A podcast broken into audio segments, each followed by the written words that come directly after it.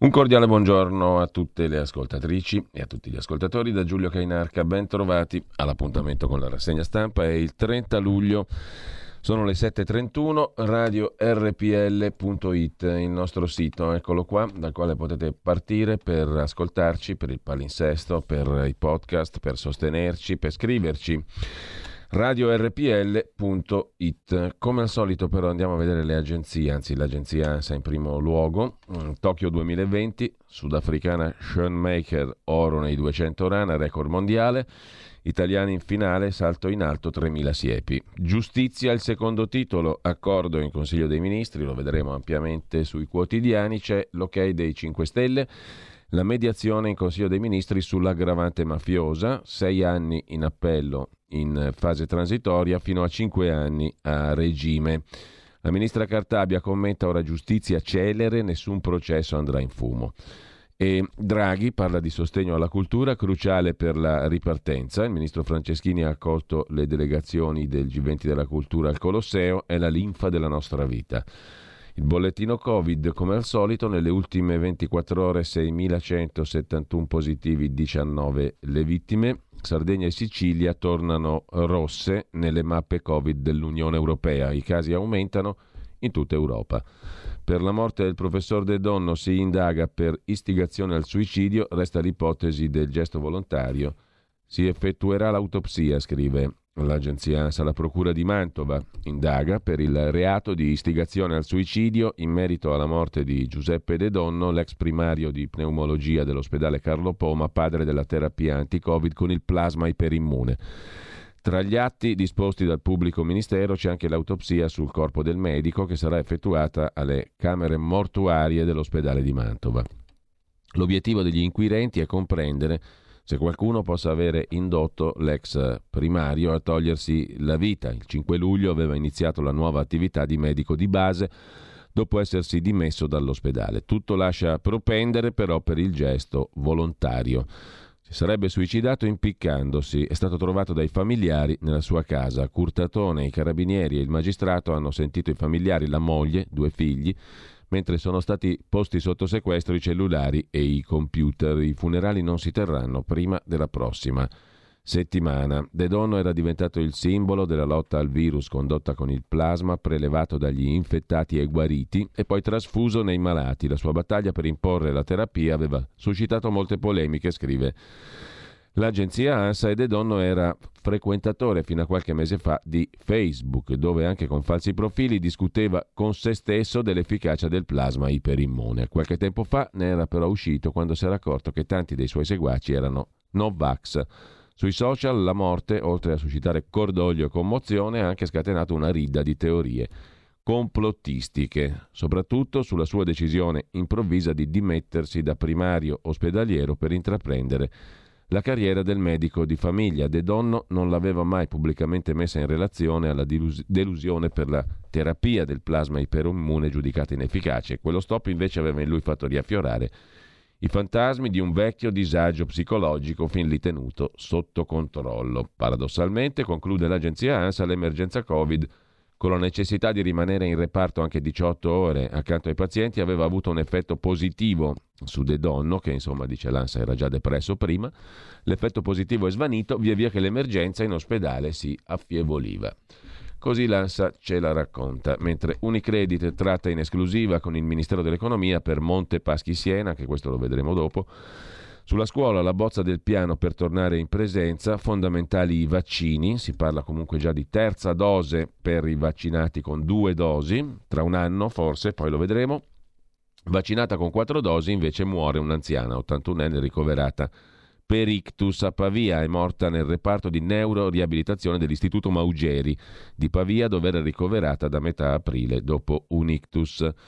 Da domenica in Israele, terza dose, giusto appunto agli ultra sessantenni, gli israeliani oltre i 60 anni già vaccinati potranno ricevere a partire da domenica una terza dose di Pfizer, a condizione che siano trascorsi oltre 5 mesi dalla somministrazione della seconda, mentre i vaccinati, ha detto Fauci, negli Stati Uniti, il virologo Anthony Fauci, possono contrarre la Delta e contagiare ma serve immunizzarsi o il virus continuerà a circolare e a mutare, ha detto il Dottor Anthony Fauci, consigliere della Casa Bianca sulla pandemia Covid, la variante Delta del coronavirus può contagiare anche le persone vaccinate, queste possono a loro volta trasmettere il virus ad altri, ha detto il dottor Fauci, che lo ha dichiarato in un'intervista alla MSNBC e il quotidiano Il Fatto ha riportato, scatenando un dibattito sui social media tra i Novax e chi è invece favorevole alla vaccinazione. Fauci è stato interpellato sulle nuove linee guida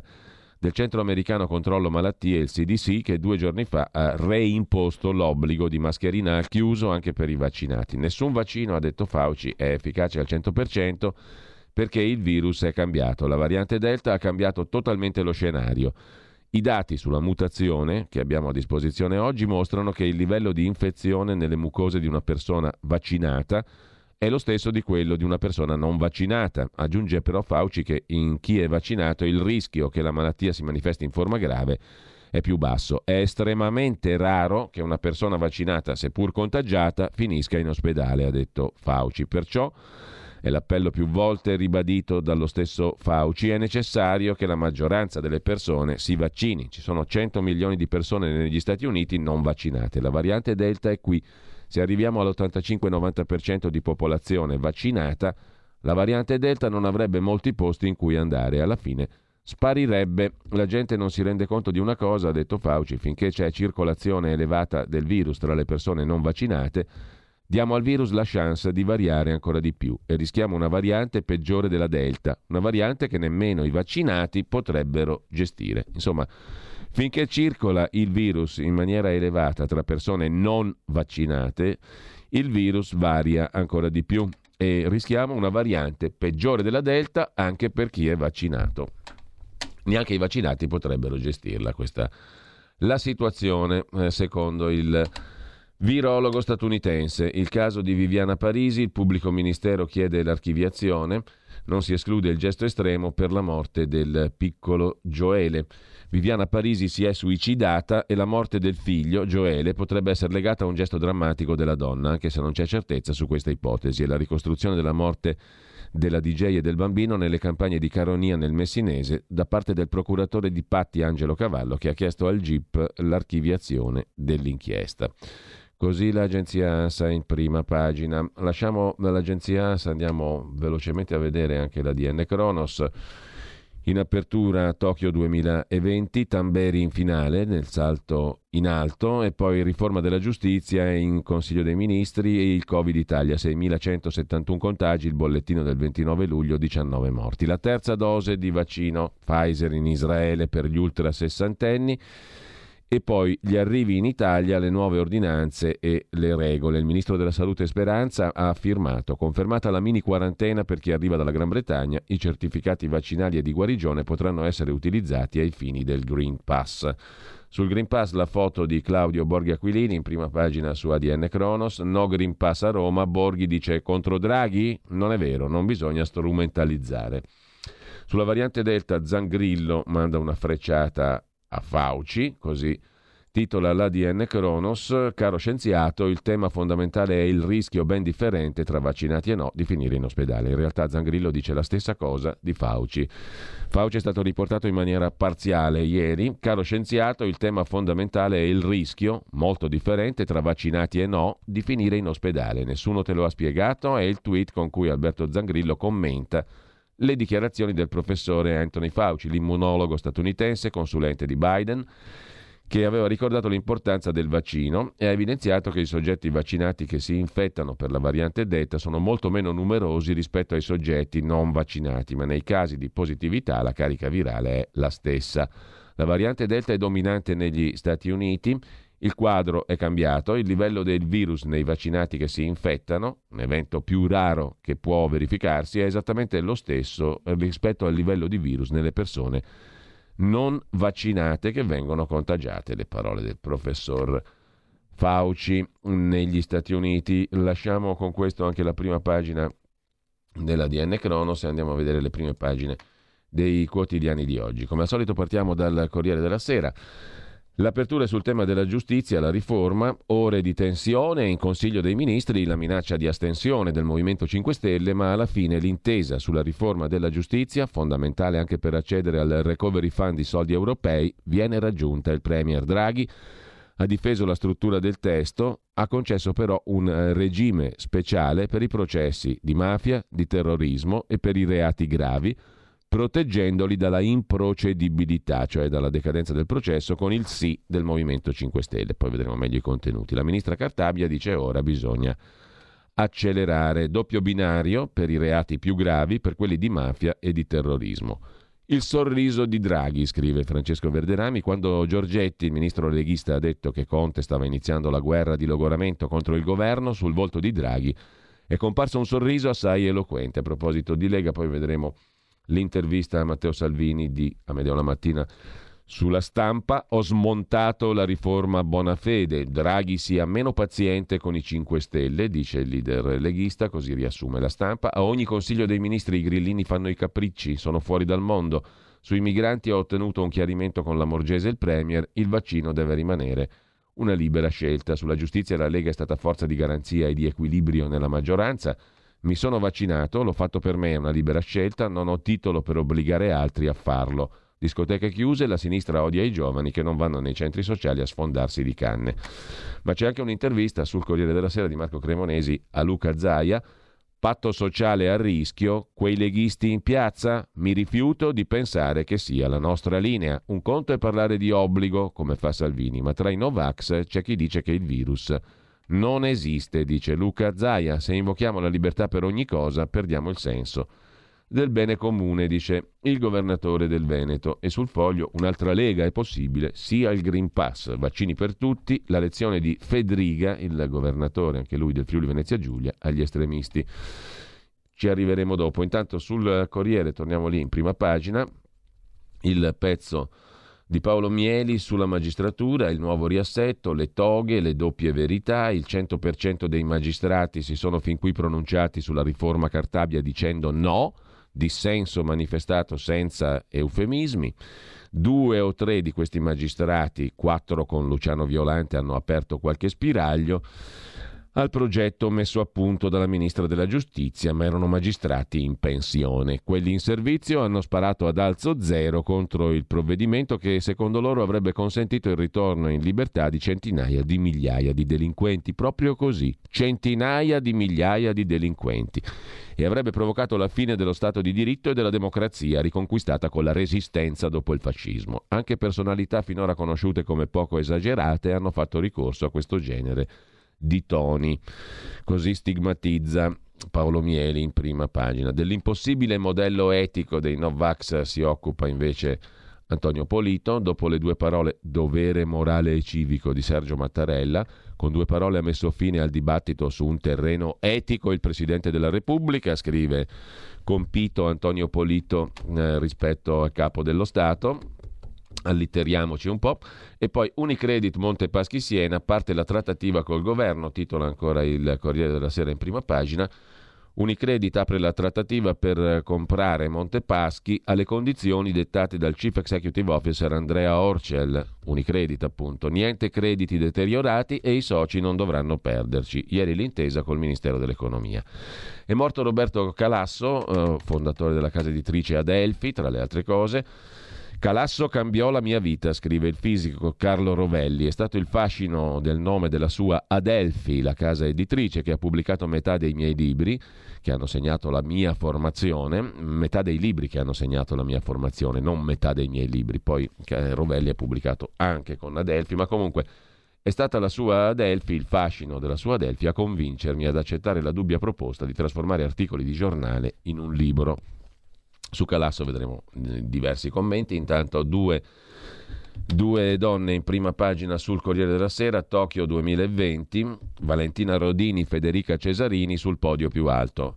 Uno storico oro per il canottaggio femminile, secondo oro per gli azzurri a conquistarlo Valentina Rodini e Federica Cesarini nel canottaggio. Grande impresa anche per Greg Paltrinieri, argento negli 800, stile libero di nuoto. E questa è la prima pagina del Corriere della Sera. Vediamo subito anche la prima pagina di Repubblica, giustizia, accordo sul filo della crisi, via libera sofferto del Consiglio dei Ministri alla riforma Cartabia, Giorgetti e Di Maio mediatori. Le novità, per i primi tre anni si allunga la prescrizione sia in appello che Cassazione per mafia, spaccio, stupro e terrorismo possibili proroghe ulteriori. Dice il ministro Bonafede, noi soli contro tutti, ma almeno i boss mafiosi non resteranno impuniti. Così l'ex ministro della giustizia, appunto Bonafede. La variante Delta crescono i contagi, è iniziata la quarta ondata, secondo la fondazione Gimbe sempiternamente interpellata, l'Italia è entrata nella quarta ondata epidemica. Un peggioramento che risente del diffondersi della variante Delta, ma l'infettivologo Massimo Galli dice non sarà come l'autunno scorso. E poi c'è il direttore di Repubblica, in un breve editoriale si occupa di parole malate. Cos'è successo? Alle 14.15 di ieri la parola razza è comparsa all'improvviso sugli schermi dei nostri computer, quando per un errore burocratico è stata recapitata per email a ogni giornalista un'informativa sulla privacy nella quale si elencavano i dati personali sensibili che sarebbero potuti essere oggetto di trattamento. L'intervento dei redattori e dell'azienda ha consentito di identificare e correggere una procedura che, benché pensata per tutelare i diritti dei lavoratori in osservanza delle norme sulla privacy, appariva l'esatto contrario, un errore, ma poiché siamo un giornale che si distingue nella tutela delle libertà, siamo andati oltre. Abbiamo voluto, scrive il direttore di Repubblica, comprendere da dove arrivava in un documento sulla privacy, l'agghiacciante definizione origine razziale o etnica, riferita a una delle categorie di dati personali sensibili passibili di trattamento, come fosse possibile che a 83 anni dall'infamia delle leggi razziali, a 76 anni dalla sconfitta del nazifascismo, la parola razza continuasse a inquinare il nostro linguaggio. L'esito è stato inequivocabile. Una delle parole più malate della storia d'Europa compare nel testo del regolamento dell'Unione Europea 2016-679, che al comma 1, articolo 9, parla di origine razziale o etnica, con il risultato di veicolarla nel nostro ordinamento col decreto 101 del 2018, ovvero nei testi del codice privacy della Repubblica Italiana si parla di razza, poiché è una parola che racchiude il seme dell'odio, la Francia nel 2018 e la Germania nel 2020 l'hanno abolita dalle loro costituzioni. Dunque ci batteremo per espellerla dai testi ufficiali dell'Unione Europea come dalle nostre leggi, incluso l'articolo 3 della Costituzione, perché la persistenza di definizioni aberranti nel linguaggio burocratico nasce dalla carenza di coraggio nel fare i conti con la storia, scrive il direttore di Repubblica. Maurizio Molinari annunciando questa battaglia di Repubblica per togliere la parola razza da tutti i nostri testi ufficiali e dalle nostre leggi, incluso l'articolo 3 della Costituzione italiana. La stampa apre anch'essa la prima pagina sulla giustizia, Draghi convince i 5 Stelle con l'intervista a Salvini che poi leggeremo.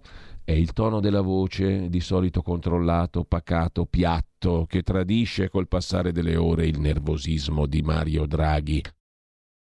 La voce, dicono i ministri che hanno partecipato alle trattative, si indurisce e rompe gli argini della pazienza quando il Presidente del Consiglio capisce che nessuna delle due parti è disposta a cedere sulla riforma del processo penale. E poi, tac, la soluzione, la mediazione.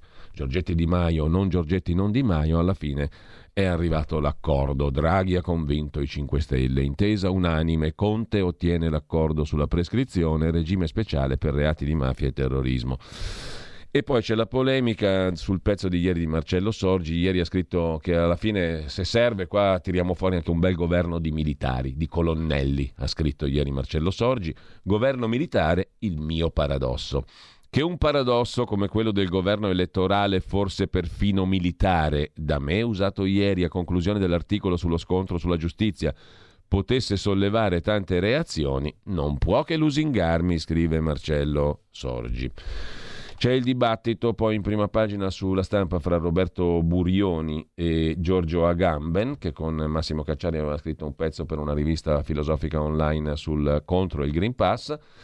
Noi protetti dal Green Pass, scrive il virologo Burioni, le proteste di questi giorni contro il pass vaccinale insieme al dibattito innescato dall'articolo di Massimo Cacciari mi inducono a una riflessione. La sicurezza e l'efficacia di un vaccino, così come il peso di una mela o la temperatura di un bicchiere d'acqua, scrive Burioni, sono determinati dagli scienziati con studi rigorosi e sono fatti che possono essere messi in discussione da altri fatti, cioè esperimenti scientifici. Al contrario, l'obbligo di vaccinazione è una scelta squisitamente politica. Ma imporlo è pericoloso, il titolo con cui la stampa mette il pezzo in prima pagina del filosofo Giorgio Agamben. Quel che più colpisce nelle discussioni sul Green Pass e sul vaccino è che, come avviene quando un paese scivola senza accorgersene nella paura e nell'intolleranza, e indubbiamente questo sta avvenendo in Italia, è che le ragioni percepite come contrarie non solo non sono in alcun modo prese seriamente in esame, ma vengono rifiutate sbrigativamente quando non diventano puramente semplicemente oggetto di sarcasmi e di insulti. Si direbbe che il vaccino sia diventato un simbolo religioso, scrive Giorgio Agamben in prima pagina sulla stampa, mentre Unicredit apre alla fusione con Monte Paschi Siena. Nel mirino c'è anche BPM, scrive Gianluca Paolucci. Non si fermerà qui Unicredit con Andrea Orcel. Negli ambienti della finanza di Milano si scommette già sul prossimo passo. Banco BPM, Ormai un pallino per il manager arrivato ad aprile in piazza Gaia Aulenti a Unicredit e che ha già rivoluzionato gerarchie e priorità di Unicredit. Un progetto già pronto nel cassetto ma che non vedrà la luce prima del 22. Paolo Vinei spone sulla stampa poi otto domande a Cingolani sulla transizione ambientale e infine il buongiorno di Mattia Feltri, cuori leggerissimi. Un lungo riassunto, una domanda. Riassunto. Poiché abbiamo la giustizia più lenta d'Europa, in cambio di una prima quota del recovery, l'Unione Europea impone una riforma che ne riduca drasticamente i tempi. Il ministro Marta Cartabia ne appronta una, severa, la discute con avvocati e magistrati, soprattutto coi partiti. Ne scaturisce un testo di molto anacquato ma condiviso. Il testo arriva in Consiglio dei Ministri dove però i 5 Stelle ci ripensano e dicono di no. Interviene Beppe Grillo e dice invece sì, il testo va benissimo. Il Consiglio dei Ministri 5 Stelle compresi approva. Nel frattempo, dopo pranzo al mare con Grillo, Giuseppe Conte è ufficializzato capo politico e dice invece no, il testo non va affatto bene. Enrico Letta, segretario del PD, gli dà manforte. In effetti qualcosa si può cambiare. Draghi si infuria. Avevate firmato, la vostra firma non vale niente? Accetta correzioni, segue trattativa si decide di rendere imprescrittibili, cioè fine processo mai, i reati di mafia e terrorismo. Tutto a posto? No, perché gli altri partiti dicono allora anche noi. La Lega ottiene l'imprescrittibilità dei reati di sessuali e di droga. Ci siamo? Ci siamo. Il testo torna in Consiglio dei Ministri, 15.30 di ieri. Ma i 5 Stelle non ci vanno, sono in riunione con Conte, si presentano un'ora e mezzo dopo e dicono che a ogni reato cui è contestata un'aggravante mafiosa bisogna dare tempi più lunghi o non se ne fa nulla. La spuntano, faccenda conclusa, la riforma quasi non c'è più, tutti i partiti hanno vinto, tutti esultano. Ora la domanda, voi li dareste a cuor leggero dei soldi a questo paese? Così Mattia Feltri, che insomma un po' la taglia corta perché il dibattito sulle cose da fare benché non si svolga ormai quasi più per nulla in quel luogo antico che è il Parlamento, però tra le forze politiche, bene o male, si è sempre fatto così. Si media, si dice la propria, si cerca di arrivare a una sintesi, poi si dovrebbe votare in Parlamento, si voterà comunque in Parlamento in ogni caso, anche la riforma della giustizia. In ogni caso lasciamo la stampa e andiamo a vedere il Fatto Quotidiano, poi la verità è libero. Mm, vediamo come ce la mette il Fatto Quotidiano in prima pagina, la riforma della giustizia, commentata anche da Marco Travaglio. Intanto Conte limita i danni, Cartabia e compagnia cedono. La foto di primo piano è con eh, Conte che con il guantone da pugile ha tirato due bei cartoni sia a Draghi che alla Cartabia, che infatti hanno entrambi l'occhio destro nero, cioè Conte li ha fatti neri, ha vinto lui sostanzialmente, così la mette il fatto quotidiano. Salvati i processi di mafia, più tempo per gli altri, Cartabia e Draghi cedono, Conte limita i danni. Sul filo della crisi stavolta quattro ministri dei 5 Stelle resistono e piegano, Draghi Lega, Forza Italia, Italia Viva. Tre anni più uno per gli appelli ordinari. Il ministro Patuanelli dice che il bicchiere è più che mezzo pieno. Sopra la testata, dopo Voghera Licata, consigliere comunale leghista spara quattro colpi di pistola al suo socio, con cui era in lite da tempo per motivi economici, e lo ferisce deve essere la svolta moderata e garantista della Lega, scrive il Fatto Quotidiano nella frase sopra la testata. Sulla scuola il ministro Bianchi copia Azzolina, niente aula in più, ma senza i soldi. Il G20 la chiamano cultura, i grandi della terra accolti da addetti, pagati 5 euro all'ora al G20 della cultura. La chiamano cultura. Alla Procura di Milano il caso Amara, le mosse del PM Storari e i PM in appello sull'ENI, Barbacetto e Massari a pagina 8 e 9, e poi vediamo il commento, anzi c'è l'altra questione, il modello inglese, ne parla Crisanti, il professor Crisanti, il vaccino da solo non basta, più tracciamenti come nel Regno Unito, lì sono diminuiti i casi di ricovero perché fanno più tamponi e quarantene. Quarta ondata, in Regno Unito ridotto l'impatto grazie alla sorveglianza, cioè il quadruplo dei test che in Italia, fino a 500.000 in isolamento a casa al giorno, il quadruplo dei test che di quelli che si fanno in Italia e fino a 500.000 britannici in isolamento a casa al giorno, cioè tamponi e quarantene, la lezione che non abbiamo ancora imparato noi. Così scrive il fatto riassumendo il ragionamento del professor Crisanti. Il commento, dicevamo, di Marco Travaglio, Scartabia è il titolo dell'editoriale, bicchiere mezzo pieno o mezzo vuoto? Sulla giustizia naturalmente. Il fatto di porsi questa domanda su un governo che ha tentato fino all'ultimo di mandare al macero centinaia di migliaia di processi per reati gravissimi, già questo segnala il livello criminale delle classi dirigenti. Ma la risposta è bicchiere più pieno che vuoto. Il compromesso al ribasso, che salvava solo i processi per associazione mafiosa e voto di scambio, condannando all'improcedibilità tutti i delitti strumento dei clan, corruzione, estorsione, usura, riciclaggio, turbativa d'asta, truffa, frode, traffico di droga, armi, rifiuti tossici, prostituzione, è stato evitato dall'intransigenza di Conte in una trattativa che partiva disperata. I processi d'appello per tutti i reati con l'aggravante mafiosa potranno durare sei anni fino al 2024 e poi cinque quelli per associazione mafiosa, voto di scambio, terrorismo, droga, reati sessuali avranno proroghe senza limiti. In più, la sabbia, nella clessidra, inizia- inizierà a scendere non alla sentenza di primo grado, ma 90 giorni dopo.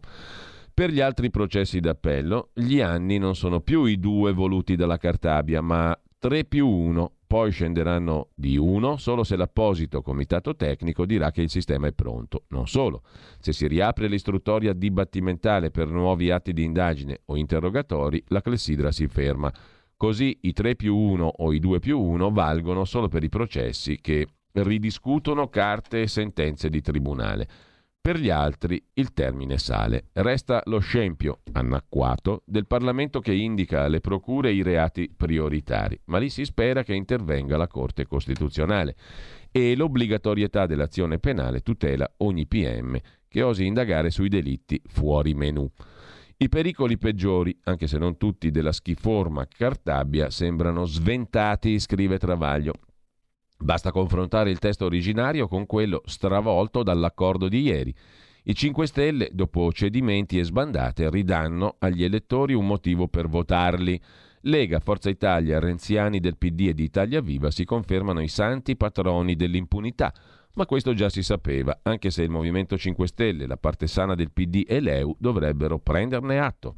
A uscirne con le ossa rotta la cosiddetta ministra della giustizia e Draghi, che o per malafede o per incompetenza, hanno fino all'ultimo negato l'evidenza e tentato di imporre un testo che tutti gli addetti ai lavori giudicavano salva mafia, salva ladri.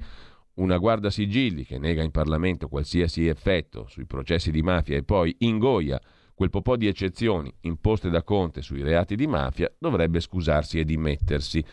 Da ieri è ufficiale che o non sa quel che dice o ci ha provato e le è andata male. Altro che aspirare al Quirinale. Dovrebbe andarsene a casa, scrive Marco Travaglio in prima pagina sul Fatto Quotidiano. Andiamo a vedere anche la verità però. Se cade Draghi sono pronti i colonnelli, dal consenso informato al comando armato, scrive la verità. Il Green Pass dà problemi e non certezze. Come facciamo a imporlo? E qui il pezzo è quello di Marcello Sorgi che dicevamo sulla stampa di ieri e sul quale ritorna Sorgi oggi. Ieri Marcello Sorgi aveva scritto eh, appunto di un governo dei militari e questo pezzo di Sorgi, quirinalista, molto vicino appunto ai poteri che contano nella Repubblica Italiana, fa um, tirar su le orecchie a Maurizio Belpietro che commenta oggi in prima pagina appunto sulla verità Qua stanno parlando dei colonnelli. Eh, il Green Pass dà problemi, come imporlo? Marcello Sorgi, vicino al Quirinale, scrive su La Stampa degli Agnelli, Elkan, che in caso di sfiducia al governo Mattarella potrebbe mettere su un governo elettorale, forse perfino militare. Chiaro il concetto? La fanno facile quelli del QR code, il Green Pass. Per loro basta appoggiare il quadratino sul lettore ottico e il gioco è fatto. Per loro il quick response è un codice bidimensionale che ti semplifica la vita, un crittogramma che te la salva, il lascia passare di una persona sana per frequentare altre persone sane. Insomma, il QR code è quella matrice che figura sul Green Pass e che tra pochi giorni bisognerà esibire per entrare al ristorante e sedersi al bar. Per loro, per quelli che la fanno facile, il QR code dovrebbe essere esteso a tutti, scrive Maurizio Belpietro, a tutti quelli che prendono l'aereo, a coloro che si spostano sui treni e gli autobus. Appoggi il Green Pass col quadratino sul lettore e il gioco è fatto. Puoi salire sul treno sapendo che sei tra persone consimili. Però, se c'è qualche problema, visto che è di difficile applicazione e lascia scoperti molti luoghi, l'alternativa al governo Draghi qual è? Qualcuno già minaccia i colonnelli. Sorgi, Marcello Sorgi, editorialista della stampa, vicino a Mattarella, scrive che Mattarella, pur di convincere gli scettici sul vaccino, in caso di sfiducia a Draghi potrebbe instaurare un governo militare, perché a mali estremi estremi rimedi. Appurato che il Green Pass è di difficile applicazione, appunto, e lascia scoperti molti luoghi, non è neanche così necessario, basta vedere cosa ne pensano i paesi a noi vicini per imporlo un bel governo di colonnelli. Vediamo subito però cosa dice Marcello Sorgi oggi sulla stampa, come abbiamo intravisto prima, mm, ci ritorna sopra sul suo pezzo sui colonnelli, viene in mente il film di Mario Monicelli, arrivano i colonnelli con Ugo Tognazzi negli improbabili panni appunto di un colonnello all'italiana. Eh, Cosa scrive il paradosso del governo militare Marcello Sorgi? Eh, cerchiamo di vederlo subito, mm, vediamo di capirci, ecco qua. Eh, che è un paradosso, come quello del governo elettorale, forse perfino militare. Da me usato ieri, a conclusione dell'articolo sulla giustizia, potesse sollevare tante reazioni e diventare per qualche ora trend topic su Twitter, non può che lusingarmi. Ringrazio di tanta attenzione. Ma che di paradosso e esplicito si trattasse, non ci sono dubbi, era chiaro, specie quando si sottolineava che l'eventuale caduta del governo Draghi sarebbe un'ipotesi irrealizzabile, impossibile. Se autorevoli colleghi e addetti ai lavori sul fronte del giornalismo e della politica come Nicola Porro, Luca Telese, Arturo Scotto, Dino Giarrusso, mi scuso per non citare gli altri, vogliono prendere sul serio un paradosso, liberi di farlo, ci mancherebbe segno che condividono i timori per una politica sempre più inconcludente, a rischio di diventare incapace di approfittare dell'occasione eccezionale della ricostruzione post-pandemia e dei fondi europei messi a disposizione per l'Italia e per la realizzazione del PNRR. Però su Twitter non ci sono solo esperti del caso italiano, ma anche normali cittadini che frequentano uno dei più diffusi social per informarsi e partecipare a dibattiti. E se queste persone per ore, senza approfondire, sentono il bisogno di chiedersi se in Italia potrebbe davvero arrivare un governo militare, significa un'altra cosa. Vuol dire che dopo quello che ha passato in quest'anno e mezzo di emergenza Covid, ora che ricomincia a vedere la luce, luce flebile, ora che ha davanti un governo deciso a fare ciò che è necessario, senza indugi, senza venire a patti con la politica se non quando sia giusto, la gente quasi non crede ai propri occhi e pensa che tutto sia possibile in Italia. Anche l'impossibile al momento caduta del governo Draghi anche l'impensabile di un governo militare, al quale, ecco il paradosso del paradosso, in tanti non sarebbero neppure contrari, scrive oggi Marcello Sorgi sulla stampa. Torniamo però alla verità. Al di là del governo militare, l'altro titolo con foto in prima pagina, Speranza che vuole le maniere forti sulla scuola, il ministro della scuola. Cosa dice? E poi trasporto locale, la linea dura presa a sberle dalla realtà, trasporto locale e Green Pass, cosa difficile da fare. E poi su AstraZeneca il panico, su Pfizer spallucce, scrive Antonio Grizzuti. Due vaccini, due misure. Ecco i numeri delle miocarditi determinate dal vaccino Pfizer. Su AstraZeneca hanno mh, mm, fatto un gran cancan, su Pfizer non si dice nulla. Puntano le siringhe su tutti i ragazzini ignorando l'allarme per le miocarditi che colpirebbero i vaccinati Pfizer di, di, in tenera età. Su AstraZeneca hanno diffuso il panico. Sui problemi cardiaci che possono essere legati ai vaccini a RNA come Pfizer, appunto, i regolatori hanno taciuto a lungo, scrive Antonio Grizzuti. Miocarditi e pericarditi sono i problemi che possono generare i vaccini a mRNA, Moderna Pfizer. E ancora in prima pagina sulla verità da citare Conte che abbaia, poi i suoi votano la riformetta della giustizia, minacce grilline di astensione slitta al Consiglio dei Ministri. Niente stop ai processi di mafia, terrorismo, droga e stupri. Addio alla riforma Bonafede, ora si va in aula. E poi ancora in primo piano la questione giustizia. Parla Salvatore Buzzi, il RAS delle cooperative romane, quello di mafia capitale che non era più mafia, la trattativa, eh, ma gli immigrati rendevano più della droga, la trattativa fra PD e procure a Roma ha fatto condannare soltanto me strepita Buzzi in prima pagina con Giacomo Amadori sulla verità. Un patto fra Regione e Lazio e Procura per salvare il PD. L'ex re delle cooperative condannato per mafia capitale attacca dopo le motivazioni sulla raffica di assoluzioni per l'inchiesta CUP. È una sentenza politica. Ho accusato Zingaretti, non mi hanno creduto. Se avessi parlato di Alemanno mi avrebbero liberato. Il governatore PD andò al Consiglio Superiore della Magistratura a prendere informazioni sull'immagine. Gli appalti venivano truccati dalle aziende, Centro Unico Prenotazioni, il CUP, prima dell'avvio delle procedure. Così racconta mm, Salvatore Buzzi a La Verità. In sostanza, la trattativa tra PD e Procure a Roma ha fatto condannare soltanto me. A proposito di Roma e di PD, Così il PD crea lavoro, Zingaretti è stato assunto per fare il candidato. Pierangelo Maurizio a pagina 11, che cosa significa assunto per fare il candidato? Mensili da oltre 8.000 euro lordi pagati a Zingaretti mentre era ancora europarlamentare, contratto a tempo indeterminato alla vigilia della sua elezione a presidente della provincia di Roma nel 2008 e poi l'aspettativa, che dura tuttora a carico della collettività la furbata che aveva fatto, secondo alcuni, anche Renzi prima di diventare presidente della provincia. Così i contributi glieli abbiamo pagati noi. Si è fatto fare dirigente poco prima di essere eletto nell'azienducola di famiglia.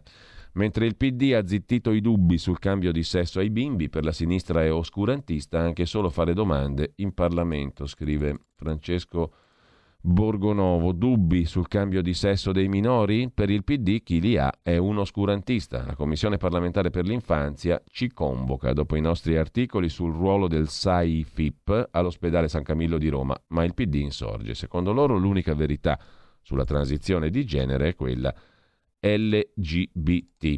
Tra i consulenti SAIFIP c'era anche Domenico Di Ceglie, fondatore del Centro per l'Identità di Genere Tavistock di Londra, finito nella bufera due anni fa.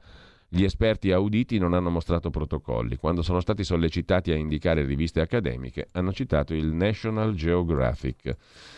Chiudiamo dalla prima pagina della verità con Marcello Veneziani che ricorda l'editore mago Roberto Calasso che rendeva inediti anche i libri già pubblicati dagli altri. Calasso è morto ieri e Marcello Veneziani lo ricorda in prima pagina sulla verità e a pagina 19 lo vediamo subito in sintesi il ragionamento e il ricordo di Veneziani un editore mago, Roberto Calasso, che rendeva inediti anche i libri già pubblicati. Il guru di Adelphi scompare a 80 anni mentre escono i suoi due ultimi volumi autobiografici. Il suo catalogo è un feticcio. Lascia un'eredità non tanto nei capolavori letterari quanto nell'impronta data all'editoria. Seppe creare un vero modello di lettore sfidò e combatté l'egemonia culturale progressista. Per alcuni cattolici fu elitario e gnostico. In effetti in lui spicca un intellettualismo algido e scostante. Ha pubblicato anche tanta roba di destra, scrive Luigi Mascheroni su Il Giornale.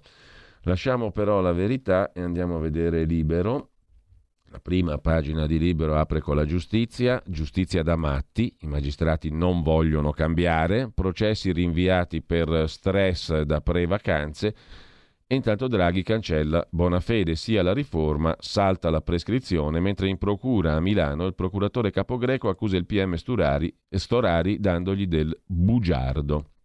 La giustizia da matti è il, l'oggetto dell'articolo d'apertura di Francesco Specchia, processi rinviati per stress da ferie. Un giudice di Varese fa slittare a ottobre un'udienza fissata a luglio e si giustifica citando il Consiglio Superiore della Magistratura. Per il pieno recupero delle energie, alle vacanze vere e proprie va aggiunto un periodo cuscinetto prima di partire e uno prima di rientrare cioè una pre-vacanza e una post-vacanza per godere appieno delle vacanze, per il pieno recupero delle energie. Giustizia da matti, più che giuridico è problema psicologico. Nelle afose notti estive reduce da stress da vacanza, nel tentativo di riadattarsi all'ambiente insalubre del tribunale, prendendo per un periodo cuscinetto per avere tempo di scrivere le motivazioni di sentenze già emesse, la dottoressa Arianna Carimati ha deciso di farsi in pratica tre mesi di ferie. È una dei cinque giudici togati del Tribunale di Varese che ha già, messo, ha già smesso di timbrare il cartellino e tornerà a lavorare a settembre lasciando atterriti avvocati e operatori del settore, anche perché la prima sezione civile in cui la magistrata eh, opera, a Varese, si occupa di diritto di famiglia, materia che notoriamente non prevede la sospensione dei termini feriali. Vedremo cosa succederà. Intanto Zangrillo dice basta allarmismi, chi fa il vaccino non va in ospedale, dice il professor Zangrillo intervistato da Libero. Il diktat del giornale di Agnelli, militari democratici, fascista chi ha i voti, scrive Pietro Senaldi sull'ormai celebre editoriale di Marcello Sorgi, ritornano i colonnelli e il giornale degli Agnelli, la stampa, pronuncia il diktat. Dopo Draghi i militari, ha scritto Marcello Sorgi in prima pagina. Se i partiti dovessero negare la fiducia a Mario, a mali estremi estremi rimedi e poi i fascisti sarebbero quelli che vogliono votare, si domanda Senaldi. Ha scritto Marcello Sorgi ieri, il Premier non cadrà anche se non avesse i numeri sulla giustizia e fosse costretto a dimettersi, Mattarella lo incaricherebbe di nuovo e qualora i partiti osassero fare di testa loro e negargli la fiducia, a mali estremi estremi rimedi, c'è sempre la soluzione di un governo militare con in plancia un figliuolo dell'emergenza Italia, ha scritto ieri Marcello Sorgi. Era un paradosso, scrive oggi Sorgi, mentre Alessandro Sallusti commenta la riforma della giustizia che mina la stabilità del governo. I 5 Stelle, braccio dei magistrati, hanno minacciato sfracelli se Draghi non avesse annacquato le nuove norme, pensate per avvicinare il nostro sistema giudiziario a quello dei paesi civili. Alla fine Draghi ha concesso un ritocco formale, ma l'impianto di fatto cancella la riforma manettara Bonafede Conte. Non è possibile, dicono i grillini, accorciare i tempi dei processi con l'attuale organico di magistrati e se si accorciano i tempi della prescrizione, migliaia di delinquenti la faranno franca. Frottole, scrive Alessandro Sallusti, la realtà è che i magistrati vogliono continuare a fare gli affari loro, tenersi i privilegi, non rendere conto a nessuno. Per dimostrare che non stiamo sostenendo tesi assurde, raccontiamo una storia che ha dell'incredibile e che prova meglio di qualsiasi discorso lo stato pietoso della nostra magistratura. A un cittadino che chiedeva conto di come mai l'udienza del suo processo civile fissata per il 20 agosto fosse slittata a ottobre, il giudice della prima sezione Tribunale di Varese, Arianna Carimati, ha risposto con un'ordinanza nella quale si sostiene che, virgolette, il periodo di ferie dei giudici deve essere del tutto effettivo e assicurare il pieno recupero delle energie psicofisiche per cui va assicurato un congruo periodo di avvicinamento alle ferie e un periodo analogo al rientro ad attività non impegnative o stressanti. Traduco. Per i magistrati, anche quelli giovani come la dottoressa Carimati, 30 giorni di riposo in agosto non bastano, ci vuole un periodo di preparazione alle ferie e uno di riadattamento al lavoro a settembre, durante il quale non celebrare udienze per evitare fatica. Che è un po' come se un operaio alla catena di montaggio non montasse di turno nelle settimane precedenti e successive alle sue ferie, come se un poliziotto nello stesso periodo si rifiutasse di scendere in strada a un giornalista di scrivere. La verità è che la giustizia è lenta, conclude Sallusti, perché i magistrati sono fannulloni per legge e privilegiati per casta come i loro sponsor politici 5 Stelle. Altro che fare barricate, andate a lavorare e se avete arretrati accorciate le vacanze, come fanno tutti i professionisti responsabili, scrive il direttore di Libero. La Lega si spacca, Fratelli d'Italia in rivolta sull'obbligo di Green Pass, scrive ancora Libero in prima pagina. Federica scomunica Borghi e bagara alla Camera della Meloni. Tenta di mediare Matteo Salvini, dice ai cronisti che rifiuta le tifoserie Novax Sivax, ricorda che il vaccino lui l'ha fatto, ma aggiunge anche che sulla salute dei ragazzi non transige. Salvini, intervistato dalla uh, stampa, lo vediamo tra pochissimo. Intanto facciamo in tempo ancora a vedere le prime pagine. Accidenti, adesso questo, quest'altro Quest'altro mouse comincia a rompere le scatole, pure lui siamo un po' spiegati qui eh, con questi aggeggi qua. Eh, vediamo di ripartire con le prime pagine, come dicevo.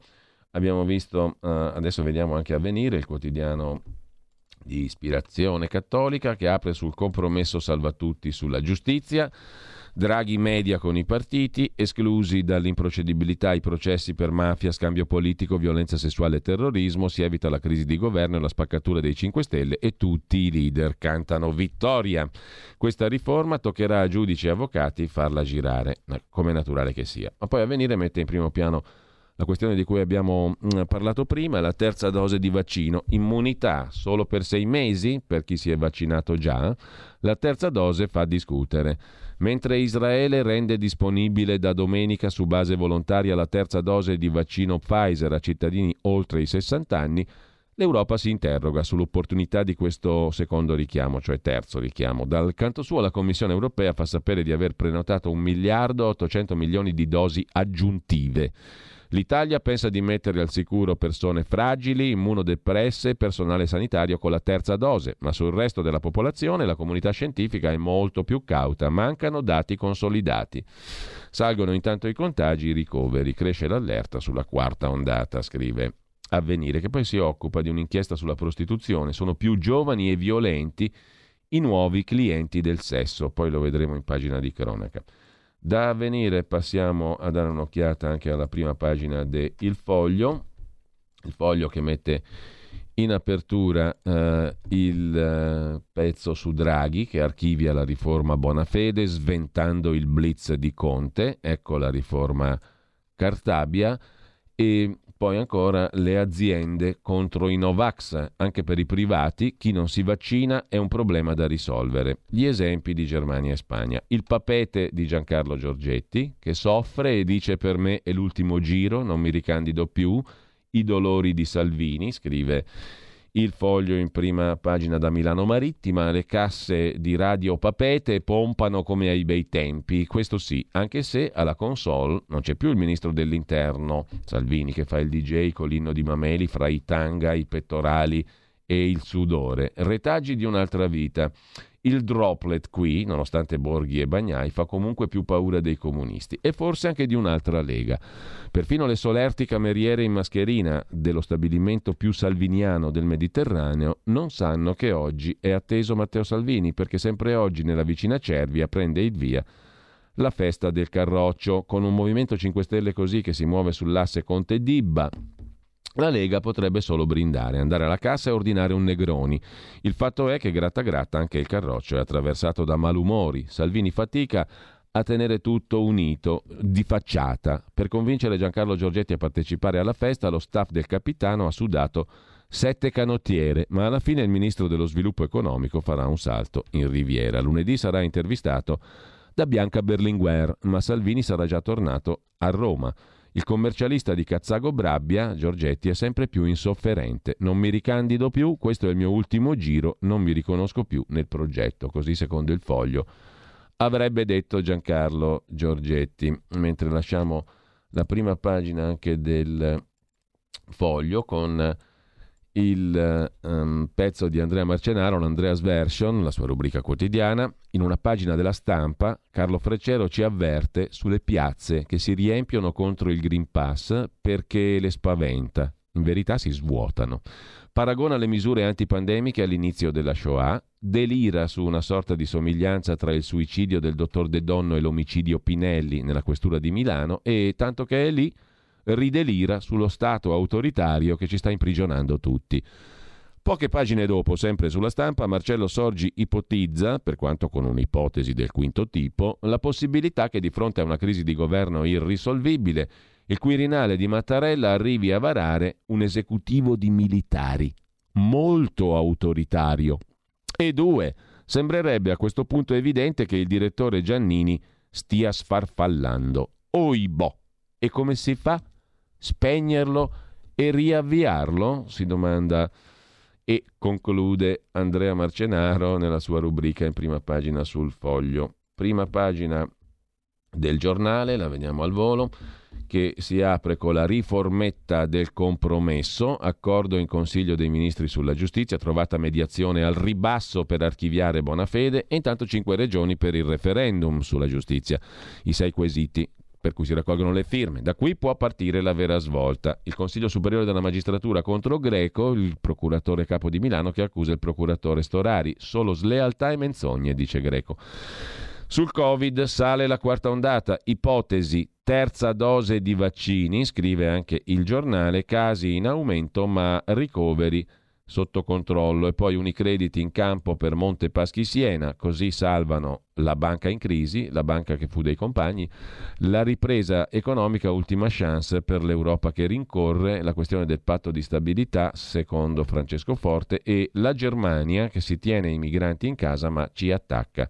C'è un giudice a Münster, scrive Fausto Biloslavo sul giornale, per la sentenza di ieri del Tribunale tedesco del Nord Reno-Westfalia che vieta il ritorno in Italia di due migranti che avevano chiesto asilo in Italia per spostarsi in Germania. Dunque il giudice dice in sostanza no ai due migranti, ma lo motiva col fatto che l'Italia è un paese che tratta i migranti in maniera inumana e degradante e dunque è meglio tenerli in Germania per assicurare loro diritti che in Italia non ci sono.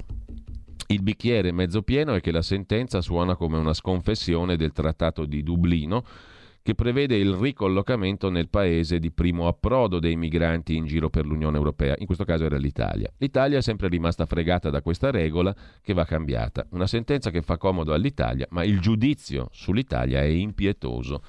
Cioè l'Italia tratta i migranti in maniera inumana e degradante, ha statuito il tribunale tedesco dicendo no all'invio in Italia appunto di due migranti con questa motivazione eh, insultante per l'Italia, scrive Fausto Biloslavo. Lasciamo il giornale, andiamo a vedere anche il giorno, il quotidiano nazionale. Nazione, resto del Carlino, apertura sulla giustizia che cambia, i grillini si adeguano e poi il flop dei Novax, un fallimento, le manifestazioni promosse contro il Green Pass. Le prime crepe nel fronte negazionista. Le piazze si svuotano, commenta Beppe Boni in prima pagina sul quotidiano nazionale. Sul mattino di Napoli si affaccia la questione invece del sud, vent'anni di ritardi, il recovery non basta. Dice lo Svimez, il centro studi sul mezzogiorno, aumenta il gap con il nord, solo la Campania regge la sfida. Eh, e mm, il messaggero di Roma, che mette invece in prima pagina un'altra questione ancora, oltre alla riforma della giustizia, la ripresa Economica a due velocità. Il centro Italia rimane indietro. Le stime di Svimez cresce il gap con le aree del nord. E poi l'intervista al ministro leghista del turismo Garavaglia. Cambieremo il reddito di cittadinanza che sta bloccando la nostra economia. Frena l'economia il reddito di cittadinanza. Gli operatori non trovano gli stagionali a causa di dei sussidi statali del reddito di cittadinanza. Vogliamo modificare la misura già nella prossima legge di bilancio. Gli aiuti creano solo distorsioni, nel mercato manca circa un quarto della forza lavoro, il meccanismo favorisce la concorrenza sleale e spinge soprattutto le attività in nero, dice Garavaglia al messaggero di Roma. Dal messaggero passiamo a vedere anche il Tempo, il quotidiano di Franco Bechis, che apre con una questione che riguarda Roma e la sindaca Raggi, che lascia il conto da pagare. Ultima vergogna sui rifiuti, scrive Bechis. La sindaca scarica sul successore l'impegno da lei preso di versare a ottobre 100 milioni all'AMA, l'agenzia rifiuti. L'azienda, l'azienda chiedo scusa, dei rifiuti di Roma.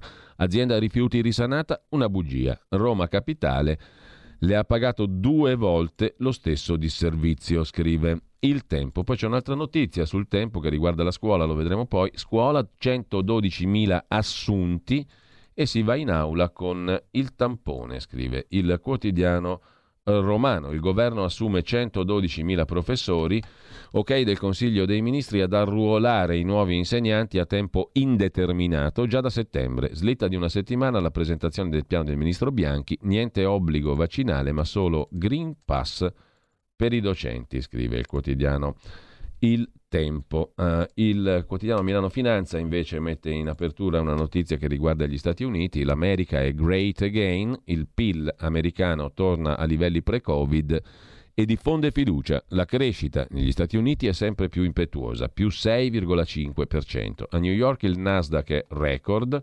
L'ottimismo contagia anche i listini e l'indice a Milano, più 1, si avvicina ai livelli del 2008. Corrono le materie prime e le banche centrali dell'Est Europa comprano oro per 20 miliardi. Anche il dato della Lombardia sul Corriere della Sera in cronaca lombarda c'è il dato appunto dell'economia lombarda che sta crescendo e tornando ai livelli pre-Covid secondo i dati economici locali. Eh, e con ciò lasciamo le prime pagine di oggi, le abbiamo viste un po' tutte, a eccezione del riformista che apre con un altro fatto. Hanno messo un neonato in galera, ora l'Italia grillina è più sicura. Certezza della pena. Ma che gente è questa? si domanda il direttore Sansonetti. Di spalla c'è Conte, prescrizione, 5 stelle allo sbando, ma alla fine cedono. Un bambino di 7 mesi è entrato in prigione in Emilia-Romagna, scrive Sansonetti in prima pagina sul riformista, perché sua madre deve scontare un residuo di pena di 20 giorni. Avete letto bene? 20 giorni. Avete idea di chi sia un bambino di 7 mesi? Voi pensate che sia ragionevole imporre una punizione fisica, corporale, severa a un neonato per la semplice ragione burocratica che sua madre, per qualche ragione che non vogliamo conoscere, deve scontare una pena di tre settimane? Riuscite a immaginare come possa una persona prendere una decisione di questo genere o comunque non impedirla? Qual è la ragione di questo arresto di un bambino? A occhio una sola dare soddisfazione a quelli che chiedono certezza della pena. Mancano 20 giorni, li sconti, basta col buonismo. È così, ora l'Italia 5 Stelle, che fonda tutto sull'ideologia delle manette, della repressione, del carcere, l'Italia travaglina, è più contenta. Ora si sente al sicuro, nei giorni scorsi è stato arrestato anche un altro bambino, più grande, quasi un anno e mezzo, la mamma in custodia cautelare, cioè formalmente innocente, sta in cella solo perché agli inquirenti è più comodo così. Ma che gente è questa? Si domanda Sansonetti, peraltro, adesso a volerla dir tutta, cosa c'entrino i 5 Stelle con tutto questo, mm, francamente si fa fatica a capirlo.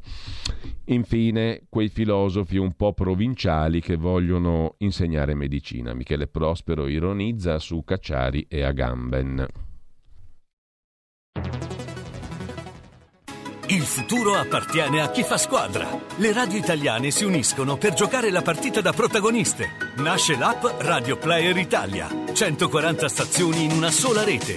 Scegli la tua preferita e ascolta il suono perfetto del digitale. Gratis, senza registrazione, senza interruzioni. Compatibile con tutti i device. Le notizie, la compagnia, la musica scelta da chi la ama, la conosce e la vive. Scarica Radio Player Italia. Il futuro batte con la radio nel cuore. Anche RPL è disponibile su Radio Player Italia.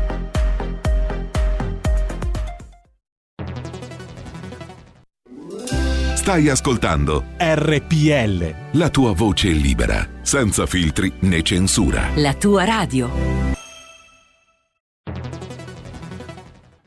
Dal 1849 Brescia è la leonessa d'Italia perché Brescia, i bresciani e le aziende bresciane non mollano mai. La Sargom di Rodengo Saiano Brescianissima è sempre più forte per vendere, lavorare e trasformare articoli gomma plastica tecnico-industriali. Alla Sargom potete inoltre trovare tubi gomma e plastica per aspirazione mandata aria, acqua, acidi, solventi e abrasivi, le cui caratteristiche e schede tecniche sono nel sito www.sargom.it. Grazie Brescia, da Sargom Rodengo Saiano, Brescia.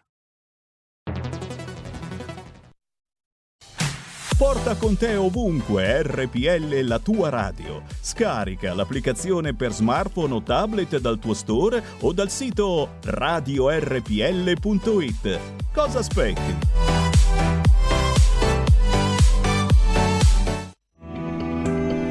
Il meteo.it presenta le previsioni del giorno. Anticiclone africano sempre più protagonista indiscusso sul nostro paese, gli unici disturbi interesseranno oggi i rilievi alpini. Temperature in generale aumento. Nella prima parte della giornata tutto sole con cielo anche pressoché sereno al centro-sud e al nord-est, mentre sulle regioni nord-occidentali avremo qualche nube in più, ma con rischio di piogge esclusivamente sulle Alpi. Nel pomeriggio instabilità temporalesca quasi esclusivamente sull'arco alpino, sole altrove con una maggiore nuvolosità al nord. Le previsioni di ilmeteo.it tornano più tardi. Un saluto da Andrea Garbinato. Avete ascoltato le previsioni del giorno. I don't know about the cold. I am sad without hands. I can't speak for the wind which chips away at me.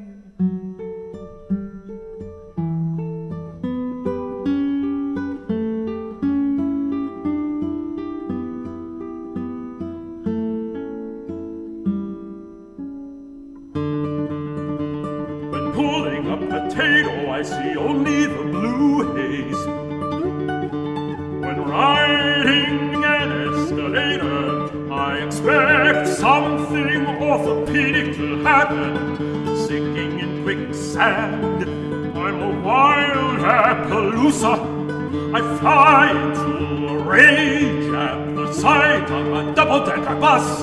I want to eat my way through the Congo. I'm a double agent who tortures himself and still will not speak.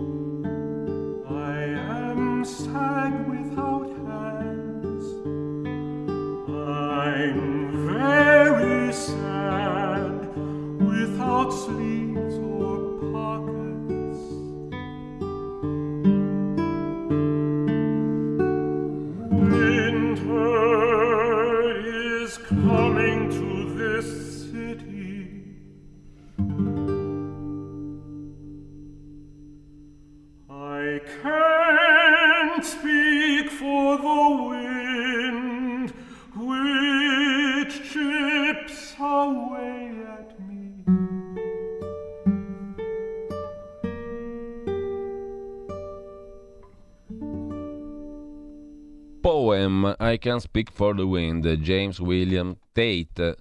Il primo appuntamento musicale di oggi, 30 luglio 1875, Tate nasceva appunto in Inghilterra, profonda Inghilterra. Intanto buongiorno, benvenuta a Malika Zambelli. Che, Buongiorno Giulia. buongiorno Malika, che oggi ci parla nel suo Stai Karma di qualcosa che esula completamente dalla mia capacità di comprensione. Cosa? allora, allora, parliamo del caso Amicizia, che è stato un caso famosissimo in tutto il mondo di questo contattismo di massa eh, che è avvenuta nel 1956. È iniziato con Bruno Sammaciccia, che era uno psicologo, un teologo, che ha avuto il primo contatto con questi esseri alieni che si chiamavano gli Akrij, che in sanscrito significa i saggi. E in pratica da lì poi eh, il gruppo si è sempre più allargato, eh, includendo anche Gaspare Dell'Ama e la moglie Mirella Bergamini, che oggi avremo in trasmissione. Tra l'altro Gaspare ha 100 anni e sembra un ragazzino, credimi, e sarà bellissimo insomma, farci raccontare tutta la storia di, questa, di questo caso che ha diciamo, interessato un po' tutto il mondo perché era, è stato uno dei, dei casi di contattismo di massa più importanti e più conosciuti Forse in Italia è stato um, eh, il caso di contattismo di massa più interessante perché erano addirittura quasi 20 persone. Contattismo si intende unica. gente che, conta- che, ha avuto contatti con extraterrestri, giusto? Sì, sì, esatto. Mm. Questi esseri alieni, che come dicevo sono gli Acrij, eh, che loro vedevano proprio fisicamente, quindi ci racconteranno anche come com'è, com'è, com'è che li vedevano solo loro?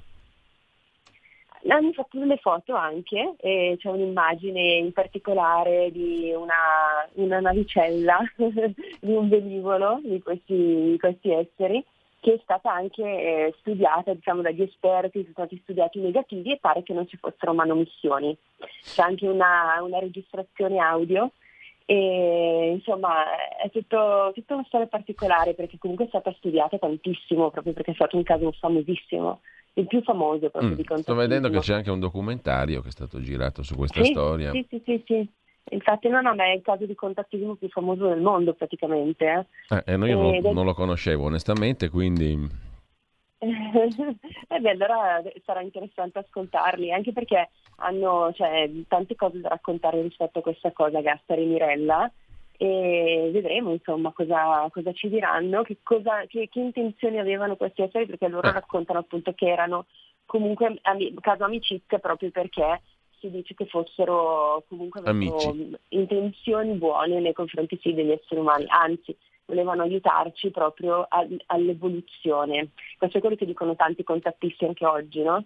Beh, allora ascolteremo, ascolteremo, dalle 12 alle 13 questa straordinaria, incredibile storia. Uh, Malika Zambelli, Gaspare Dell'Ama, Mirella Bergamini. A esatto, più tardi allora. Alle 12. Alle 12. Okay, grazie Giulio. Grazie a te. Dagli extraterrestri noi torniamo sulla Terra, più o meno insomma, per quello che può valere più o meno siamo sulla terra con i giornali di oggi e ehm, lasciamo il riformista di Piero Sansonetti, poi vediamo l'intervista a Matteo Salvini che abbiamo già citato ad Abundanziam. Vediamo però anche il domani, la prima pagina eh, del quotidiano di Carlo De Benedetti che si apre con la foto della ministra Cartabia la riforma Cartabia garantisce l'impunità ai poliziotti torturatori, lo scandalo di Santa Maria Capovetere. Se il testo del nuovo codice penale sarà approvato senza modifiche, è probabile che il processo agli agenti violenti di Caserta finisca nel nulla, denuncia il giornale. Poi Stefano Feltri, il direttore, sulla richiesta di Eni, ne abbiamo parlato ieri al quotidiano domani, è un problema di tutti, 100.000 euro entro 10 giorni, ha chiesto l'Eni al quotidiano domani, prima ancora di avviare un'azione giudiziaria eventuale. E questa cosa è parecchio curiosa per usare un eufemismo. Leni ti chiede intanto 100.000 euro e poi vediamo. Il mistero della giustizia è il titolo d'apertura del manifesto, il quotidiano comunista, via libera alla riforma Cartabia, in Consiglio dei Ministri rientra l'astensione dei 5 Stelle, Draghi trova l'accordo di tutti ma il testo è contraddittorio e irrazionale, scrive il quotidiano comunista, la bocciatura del CSM Salta la prescrizione per mafia, violenza sessuale e traffico di droga, tra i reati gravi escluso il disastro ambientale. Domenica in aula, martedì la fiducia. E poi c'è l'altra notizia che anche il manifesto come il tempo mette in eh, rilievo, in prima pagina il governo assume 112.000 docenti. Con ciò abbiamo visto le prime pagine di oggi, diamo uno sguardo anche al Sole 24 ore, il quotidiano della Confindustria apertura su Monte Paschi Siena, Unicredit apre la trattativa e poi l'intesa sui processi per mafia. Da Enel a Fincantieri, primo semestre tonico per i conti delle grandi società pubbliche.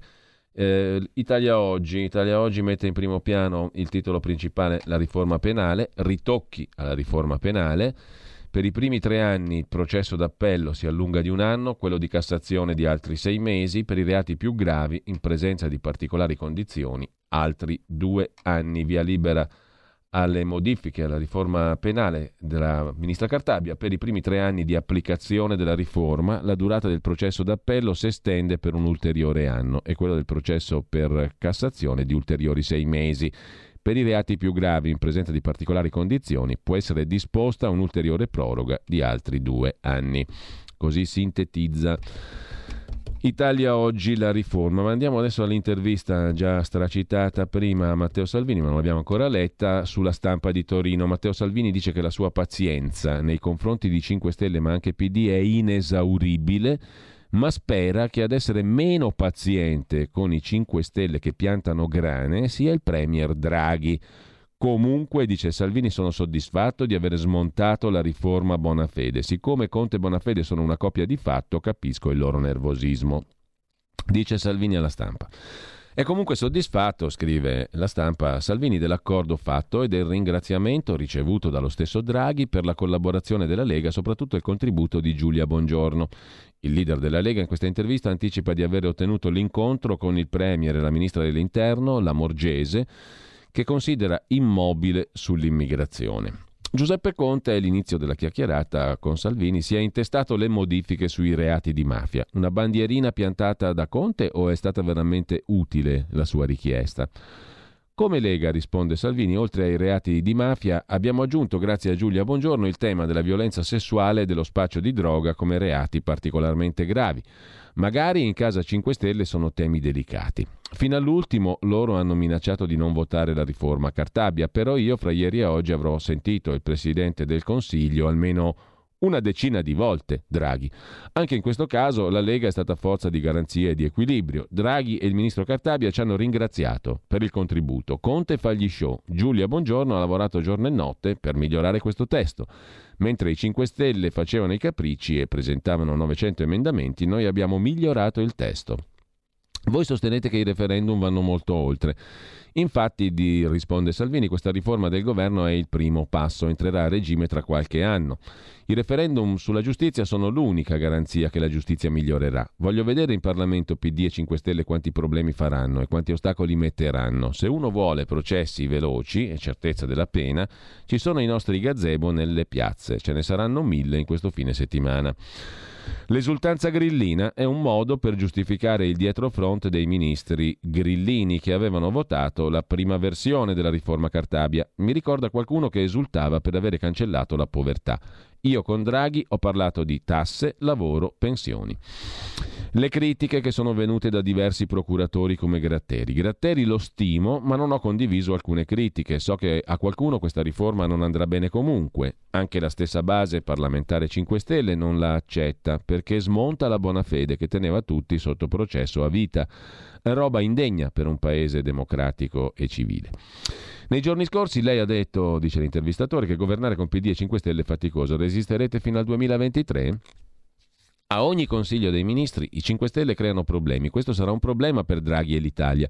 Dopo 130.000 morti un anno e mezzo di Covid, dice Salvini alla stampa, la nostra pazienza sarà inesauribile, ma contiamo sul fatto che Draghi di pazienza ne abbia di meno. Non è possibile che ogni volta questi minaccino crisi di governo. Anche ieri dicevano ritiriamo i ministri, non votiamo. Le prossime riforme su cui creeranno problemi saranno quelle sugli appalti e sulla burocrazia.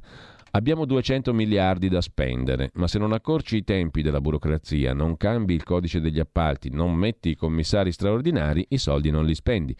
Per loro meno si produce e si lavora, meglio è. Sono fuori dal mondo. Se fosse per loro, Tave Olimpiadi non ci sarebbero. Ma noi abbiamo scelto la responsabilità e perciò sosteniamo Draghi e l'Italia. Lei chiede, Amedeo la mattina sulla stampa, a Salvini ha chiesto a Draghi un incontro a tre con la ministra Lamorgese. L'ha ottenuto? Lo faremo riservatamente, lontani dalle telecamere, risponde Salvini. Ci sarà anche il sottosegretario all'interno Molteni. Stamattina sono sbarcati 400 migranti, con tutti i problemi non solo economici ma anche sanitari. Molti minori scappano dai centri della quarantena. Intanto ci apprestiamo a chiedere il Green Pass agli italiani. Sono fiducioso che l'incontro sia proficuo. Nel mio anno al governo abbiamo dimostrato che limitare gli sbarchi si può. Il problema è l'immobilismo totale del ministro dell'Interno che non muove un dito. I dati parlano da soli, siamo a 30.000 immigrati sbarcati e non è finito luglio. Non sto parlando del Ministero dell'Interno che è una macchina funzionante, ma del Ministro. Dimissioni Lamorgese? No, ho chiesto un chiarimento, il mio riferimento è Draghi, né io né lui possiamo permetterci un'estate di caos e di sbarchi. Sul Green Pass, tutto rinviato la prossima settimana, soddisfatto? Voglio chiarire, risponde Salvini, che la linea della Lega non è Novax. Non rincorriamo quelli che dicono che chi si vaccina è complice delle multinazionali.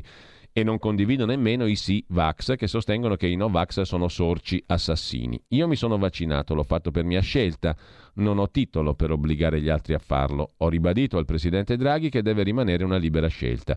Per minori e bambini è impensabile l'obbligo o il ricatto che chi non si vaccina non entra in classe. Nella piazza in cui sono stati gridati slogan contro il governo e Draghi sono scesi anche parlamentari della Lega. Lo considera giusto e opportuno? Il primo partito del paese, risponde Salvini, ha diverse sensibilità, sia tra elettori che tra eletti. Non siamo una caserma, quindi alcuni parlamentari hanno scelto di esserci, altri no. Ma quando parlo di libertà intendo questo, non capisco la chiusura delle discoteche, dei luoghi di divertimento, la smania di chiusura, di speranza. Ci sono 3.000 imprenditori italiani cancellati dalla faccia della terra, 100.000 lavoratori disoccupati. Se con il Green Pass puoi andare allo stadio, perché 100 ragazzi non possono divertirsi? C'è una parte della sinistra anche al governo che odia l'impresa e i giovani, se non vanno nei centri sociali a sfondarsi di canne. Ultima domanda della stampa. C'è una cosa che è veramente contento di aver ottenuto stando al governo? Sono tanti i risultati. Cartelle esattoriali, impedito l'aumento delle tasse. Potrei continuare, ma c'è una cosa che mi dà soddisfazione. Oggi comincia a Roma il congresso dell'ente nazionale sordi, che finalmente dopo dieci anni d'attesa, grazie a un emendamento presentato da me e alla sensibilità del ministro per le disabilità, la leghista Stefani, ha ottenuto il riconoscimento italia- della lingua italiana dei segni e della figura dell'interprete LIS, lingua italiana dei sordi, dice Matteo Salvini. Sulla stampa, sul Corriere c'è invece l'intervista di Marco Cremonesi a Luca Zaia, un principio, dice il presidente del Veneto, per me è dogmatico, è la mia libertà finisce dove comincia la tua. Zaia cita Martin Luther King per intervenire sul tema vaccini, sulle proteste di piazza contro il Green Pass.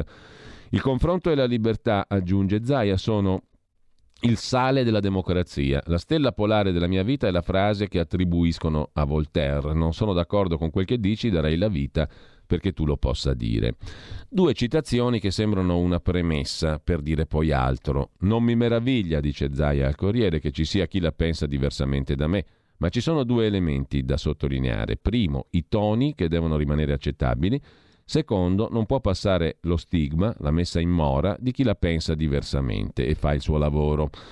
Parlo di un clima in cui è sempre più difficile compiere il proprio ruolo istituzionale. Siamo passati da una sanità pubblica che faceva le profilassi a scuola a un punto in cui è difficile fare un tampone perché veniamo accusati di infilare microchip nel naso dei bambini. Fare quello che abbiamo il dovere di fare sta diventando un problema. Colpa della rete o dei politici? C'è poco da scherzare, dice Zaia al Corriere. Il tema della vaccinazione fa emergere questioni rilevantissime. Se invochiamo la libertà per ogni cosa, perdiamo il senso del bene comune. Oggi riguarda i vaccini, domani qualunque scelta di sanità pubblica. Eppure noi per decenni siamo stati accompagnati da piani di sanità pubblica. La mia generazione la distingui perché sulla spalla ha la cicatrice della vaccinazione.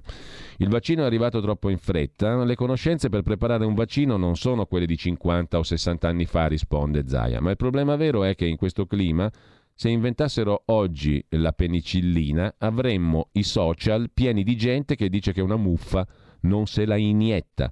Qui sta saltando il patto sociale e se succede è inevitabile che andiamo alla deflagrazione. Il tema della libertà esiste, nessuno si diverte ad assumere un farmaco, continua Zaia.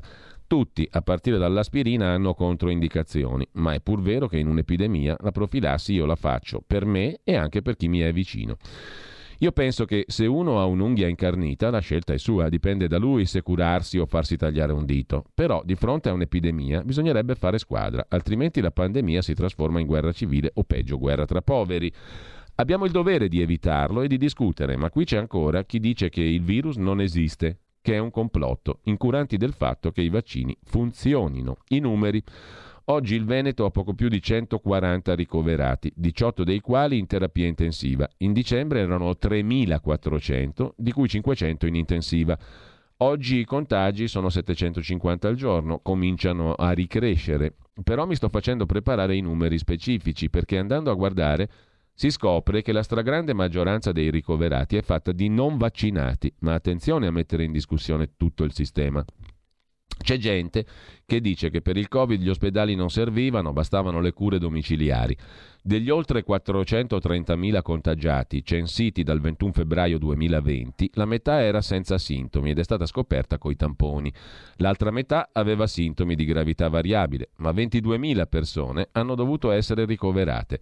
Sostenere che tutti si possano curare a casa significa non dire la verità e implicitamente che tutta la classe medica, oltre che quella istituzionale, è irresponsabile. È un clima che ci farà uscire dall'epidemia più deboli, prevede Zaia. I volti più noti della manifestazione di Roma mercoledì sera erano i leghisti Borghi e Siri. Le ha dato fastidio?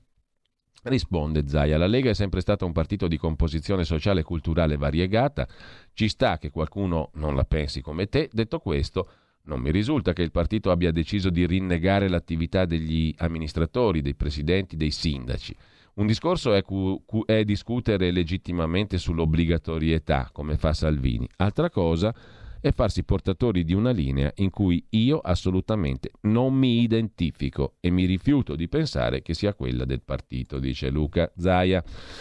Sul foglio, sul tema, un'altra lega è possibile, sia al Green Pass e ai vaccini per tutti. La lezione di Federica, il presidente del Friuli Venezia Giulia. La tattica adottata da Salvini appoggiare manifestazioni contro il Green Pass mostrando contemporaneamente il certificato vaccinale non funziona, scrive il foglio. Le manifestazioni non hanno raccolto gran partecipazione. Nel governo si lavora per elevare al massimo la protezione dal virus con l'appoggio del capo dello Stato e a quanto pare dei ministri leghisti. Serve una correzione di linea e la contestazione, seppur rispettosa, arriva ai piani alti del sistema leghista. Massimiliano Fedriga, presidente del Friuli Venezia Giulia, ha rilasciato un'intervista a Repubblica. Bisogna informare, informare, dice Federica, spiegare che la campagna vaccinale è fondamentale senza mettere sulla graticola chi ha dubbi. È importante che la partecipazione alla campagna vaccinale sia la più alta possibile, dice Federica, che propone hub vaccinali nelle scuole. Non è preoccupato della vaccinazione dei docenti perché in Friuli Venezia Giulia risultano vaccinati tutti e inviterebbe i suoi figli a vaccinarsi se avessero l'età ora sono sotto i 12 anni. Difficile essere più espliciti di Federica, scrive il foglio, se ne può dedurre che un'altra lega è possibile, o almeno un'altra politica si sta imponendo e alla fine anche Salvini dovrà tenerne conto. Più sanità sul territorio, un centro di ricerca. Qui siamo invece in Lombardia su Il Giornale, un'intervista a un altro leghista Emanuele Monti presidente della Commissione Sanità del Consiglio regionale e esponente appunto della Lega. Il futuro in Lombardia, più sanità sul territorio e un centro di ricerca. Inizia il percorso di riforma della sanità lombarda, sarà rapido. I governi hanno definanziato il settore, il disegno non era completo, il sistema è efficiente, il modello in Lombardia lo dimostrano i dati sul Covid e la campagna vaccinale. La Regione ha diffuso dati molto positivi su somministrazioni e copertura vaccinale. L'eccellenza nell'organizzazione della campagna è stata dimostrata, ci confrontiamo con gli Stati, abbiamo una copertura superiore a chi, come Israele, ha fatto bene ed è partito diversi mesi prima. Un dato incredibile che ha dietro la capacità della Lombardia ma anche un'ottima collaborazione con il governo, dice il presidente leghista della Commissione Sanità della Regione Lombardia. Per quanto riguarda invece il capitolo giustizia, sulla Repubblica c'è uno specchietto che riassume quello che è il senso della riforma Cartabia approvata ieri, ragionevole durata dei processi, garanzie motivate per salvare quelli di mafia, di terrorismo e di stupro. Per i reati legati alle attività dei clan si potrà andare avanti per sei anni in appello, per tre in Cassazione. L'improcedibilità che cosa prevede la Cartabia su questo tema? La legge riguarda solo i reati commessi dopo il primo gennaio del 2020, resta il blocco della prescrizione con il primo grado, ma l'appello non potrà durare più di due anni e un anno in Cassazione. Se il processo è complesso è possibile arrivare a tre anni e a un anno e sei mesi in Cassazione. L'improcedibilità è rinunciabile come la prescrizione. Ci sono reati che sfuggono all'improcedibilità, cioè alla fine del processo, e sono i reati gravissimi puniti con l'ergastolo, dagli omicidi alle stragi. Per questi, fine processo mai. Ci sono reati che avranno diritto a tempi più lunghi, quelli molto gravi, fino al 2024, potranno guadagnare un anno in più, quindi avranno a disposizione quattro anni in appello. Dopo quella data tornano al regime di due anni prorogabili di un anno. In Cassazione guadagnano un anno. Per la mafia, reati di mafia. Cartabia ha allargato la deroga anche al terrorismo, oltre che alla mafia. La Lega ha detto sì a patto che entrassero anche i reati di violenza sessuale e traffico di droga gestito dalle cosche. Questi reati non hanno limite di tempo, ma toccherà al giudice motivare le richieste contro cui sarà possibile ricorrere in Cassazione, cioè anche qui l'improcedibilità non vale. Su Repubblica c'è l'intervista all'ex ministro della giustizia Bonafede, di Liana Milella. Noi soli, ma abbiamo blindato i processi di mafia. È evidente che in questa maggioranza ci sono tante altre forze politiche che vorrebbero riempire di tagliole l'intero percorso della giustizia. Intanto dice eh, il, l'ex ministro Bonafede continuo ad avere la ferma convinzione che dopo la sentenza di primo grado ci debba essere la certezza che arriverà la risposta di giustizia. In questa maggioranza ci sono tante forze che combattono contro questo principio e vorrebbero riempire di tagliole il percorso. Quello che abbiamo fatto oggi è stato blindare i processi di mafia, terrorismo e violenza sessuale e mettere in sicurezza tutti gli altri che rischiavano di andare in fumo. Insomma, praticamente hanno vinto tutti. Nel frattempo, come dicevamo, mentre si discute dell'obbligo vaccinale o meno nella scuola, in vista della riapertura della scuola, il Consiglio dei Ministri, su proposta dei ministri Brunetta e Franco dell'Economia, approva l'autorizzazione al Ministero dell'Istruzione ad assumere a tempo indeterminato per l'anno scolastico 21-22 112.473 unità di personale docente. Il governo assume 112.000 professori, scrive Il Tempo di Roma. Nel frattempo, tornando alla questione vaccino, la lotta al Covid nella Silicon Valley negli Stati Uniti si spinge sui vaccini in ufficio soltanto se vaccinati. L'annuncio di Google e Facebook e anche Biden accelera, ma non parla di obbligo. In Italia il Green Pass divide invece aziende e sindacati, scrive Repubblica, e le regioni, aggiunge la stampa di Torino, vanno in pressing sul governo, regole ammorbidite e più dosi di vaccino, chiedono le regioni italiane. Trattativa sulle norme, Bonaccini, presidente dell'Emilia Romagna, chiede di estendere il Green Pass alle discoteche, servono fiale dopo il boom di prenotazioni. Parlando di Green Pass si è avuto il boom delle prenotazioni per i vaccini, che era l'esatto obiettivo sostanzialmente del Green Pass. E sempre sulla stampa l'intervista al presidente della Toscana, il PD Eugenio Giani, controlli e possibilità di deroghe, ci vorrebbe un po' di flessibilità. Dobbiamo modulare l'uso del Green Pass nel modo migliore. Di certo gli esercenti non potranno fare accertamenti di polizia Obbligo di vaccino per le scuole, noi siamo a posto, ma non ci vedo nulla di male, dice il presidente della Toscana. Su Libero parla il professor Alberto Zangrillo, il medico di Berlusconi, primario di terapia intensiva al San Raffaele di Milano. Chi si vaccina non va in ospedale. Non è esatto dire che gli immunizzati sono contagiosi quanto gli altri. E sulla variante Delta si diffonde in fretta, ma non facciamo allarmismo. Prepariamoci per l'autunno. Green Pass, l'obbligatorietà riguarda questioni giuridiche. Da medico preferisco definire fortemente raccomandabile il vaccino. Il livello di virus nei vaccinati che si infettano è lo stesso rispetto alle persone non vaccinate, ma questo non vuol dire che, eh, eh che, il vaccino non serva, anzi chi si vaccina evita conseguenze gravi e non va in ospedale, dice il professor Zangrillo. Intanto chiedo scusa, adesso facciamo la pausa, il cui Parlamento, una clip con Laura Ravetto sulla questione immigrazione e la ministra Lamorgese. 2 per 1000 alla Lega. Sostieni la Lega con la tua firma. Scrivi il codice D43 sulla tua dichiarazione dei redditi. Assegnare il tuo 2 per 1000 al codice D43 D43 D43 non costa nulla. Aiutaci ad aiutarti. Il tuo supporto è prezioso. Ricorda D43 per il tuo 2 per 1000 alla Lega di Salvini.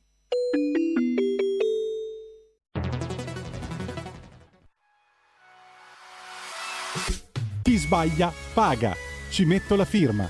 Referendum giustizia. 1. Riforma del CSM. Stop allo strapotere delle correnti. 2. Responsabilità diretta dei magistrati. Più tutele per i cittadini. Chi sbaglia paga. 3. Equa valutazione dei magistrati. I magistrati non possono essere controllati solo da altri magistrati. 4. Separazione delle carriere dei magistrati. Stop alle porte girevoli per ruoli e funzioni. 5. Limiti agli abusi della custodia cautelare. Per una giustizia giusta è un equo processo per tutti. 6. Abolizione decreto Severino. Più tutele per sindaci e amministratori. Firma anche tu ai gazebo della Lega nelle piazze e in tutti i municipi d'Italia. Trovi tutte le informazioni sul sito legaonline.it. Chi sbaglia paga. Ci metto la firma. Referendum giustizia.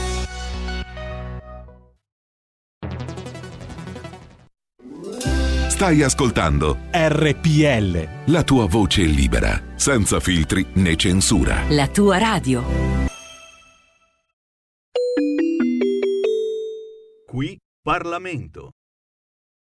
Grazie, passiamo all'interrogazione numero 32431 dei deputati Molinari ed altri concernenti iniziative volte a contrastare gli sbarchi di migranti anche al fine del contenimento del contagio da Covid-19.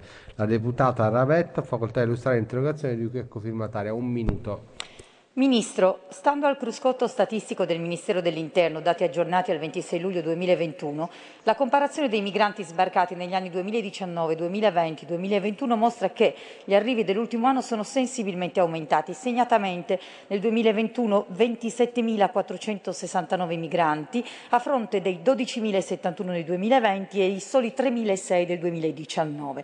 Pochi giorni fa sono approdati a Lampedusa 215 migranti e ricordiamo che solo tra il 21 e il 24 luglio avevamo già 1400 migranti sbarcati a Lampedusa.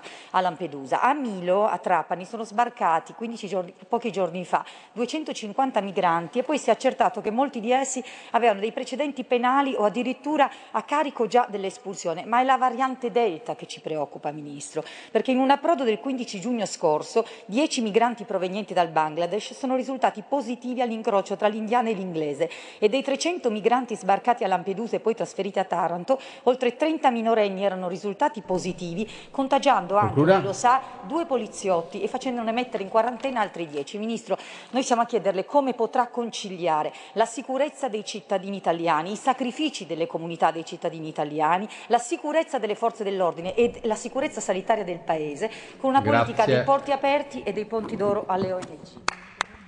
La ministra dell'Interno Lamorgese ha facoltà di rispondere. Prego.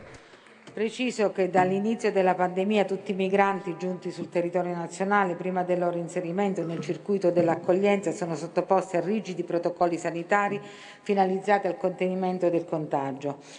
Tali protocolli prevedono l'effettuazione di un tampone all'atto dell'identificazione, del fotosegnalamento, lo svolgimento del periodo di quarantena a bordo di navi appositamente noleggiate, nonché all'esito della quarantena un ulteriore tampone di controllo prima dell'avvio del migrante nelle strutture di accoglienza o nei centri per il rimpatrio.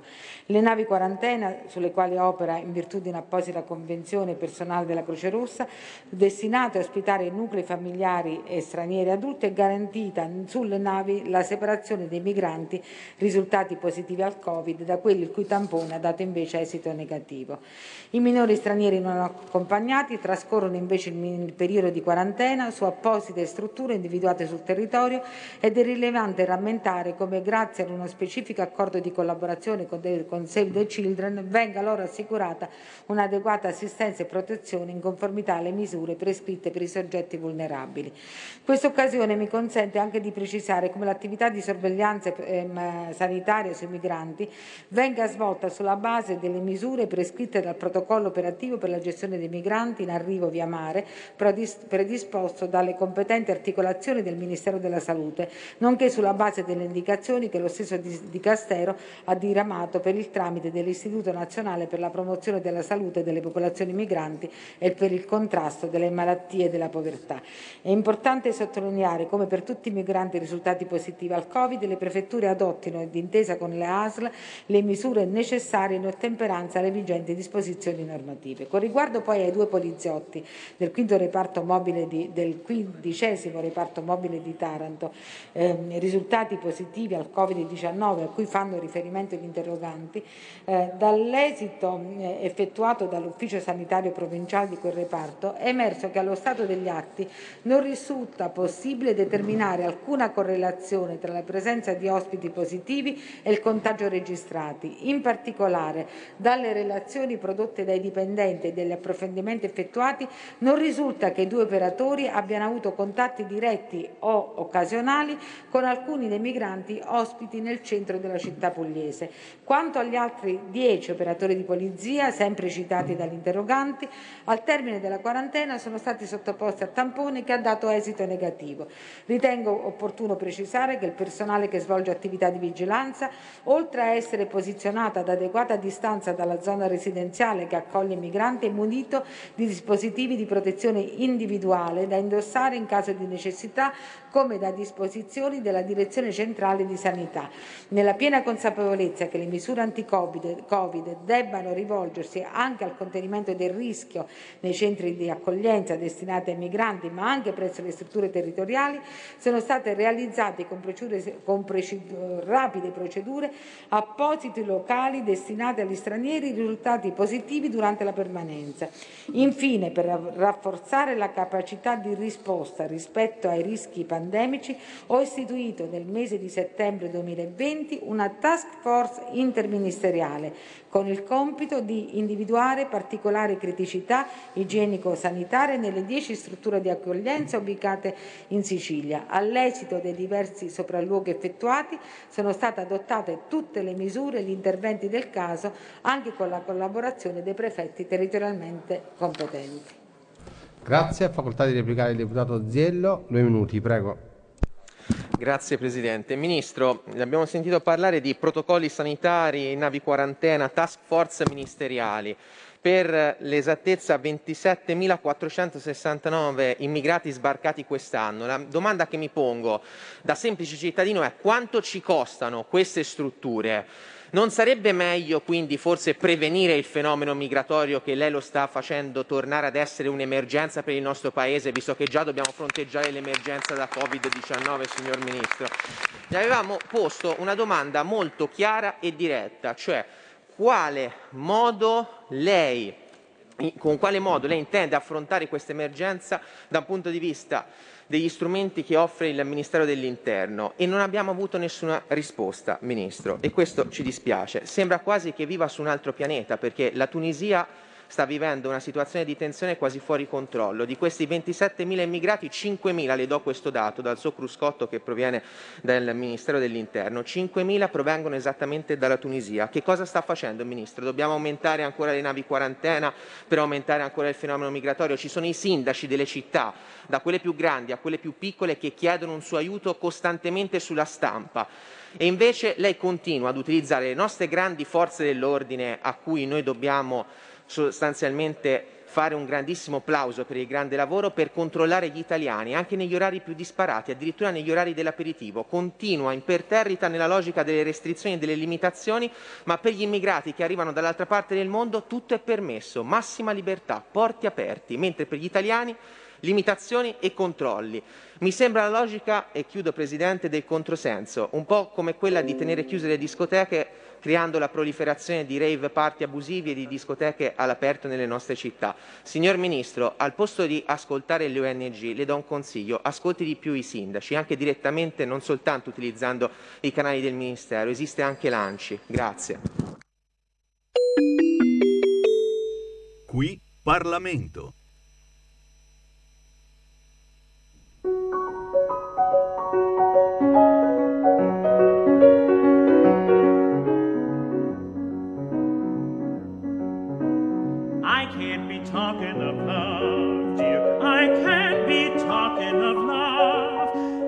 be one thing I can't talk of. That one thing do be love. That one thing do be love.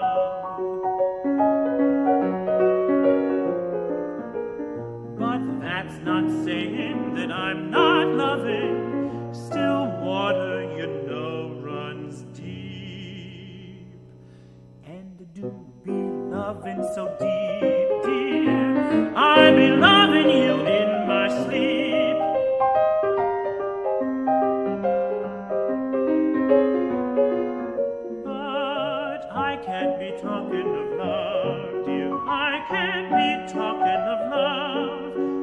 Be one thing I can't talk of, that one thing do be love.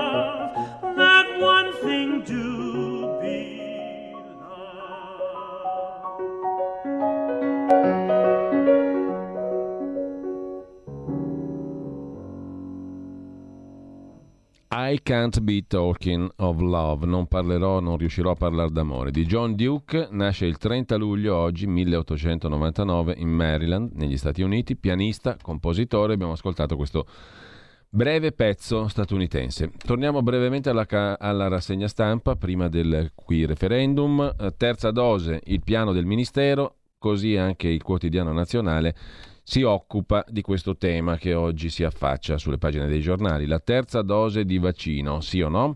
Il dibattito si sta allargando coi mesi che passano e l'efficacia dei vaccini che nel tempo scende. Secondo uno studio Pfizer, il vaccino Pfizer Pfizer BioNTech tedesco-americano, insomma, perde efficacia nel giro di sei mesi, scende dal 96 all'84% secondo i dati pubblicati in preprint e non ancora sottoposti a peer review, cioè a confronto tra gli scienziati. Il capo della ricerca e sviluppo della Pfizer BioNTech ha detto che si aspetta che la terza dose sia un po' più duratura della seconda. Secondo l'immunologo Francesco Lefoche, con ogni probabilità ci sarà bisogno di una terza dose, verosimilmente per le persone che assumono farmaci immunosoppressivi, per i trapiantati, per persone con patologie particolari in cui la risposta al vaccino può essere ridotta.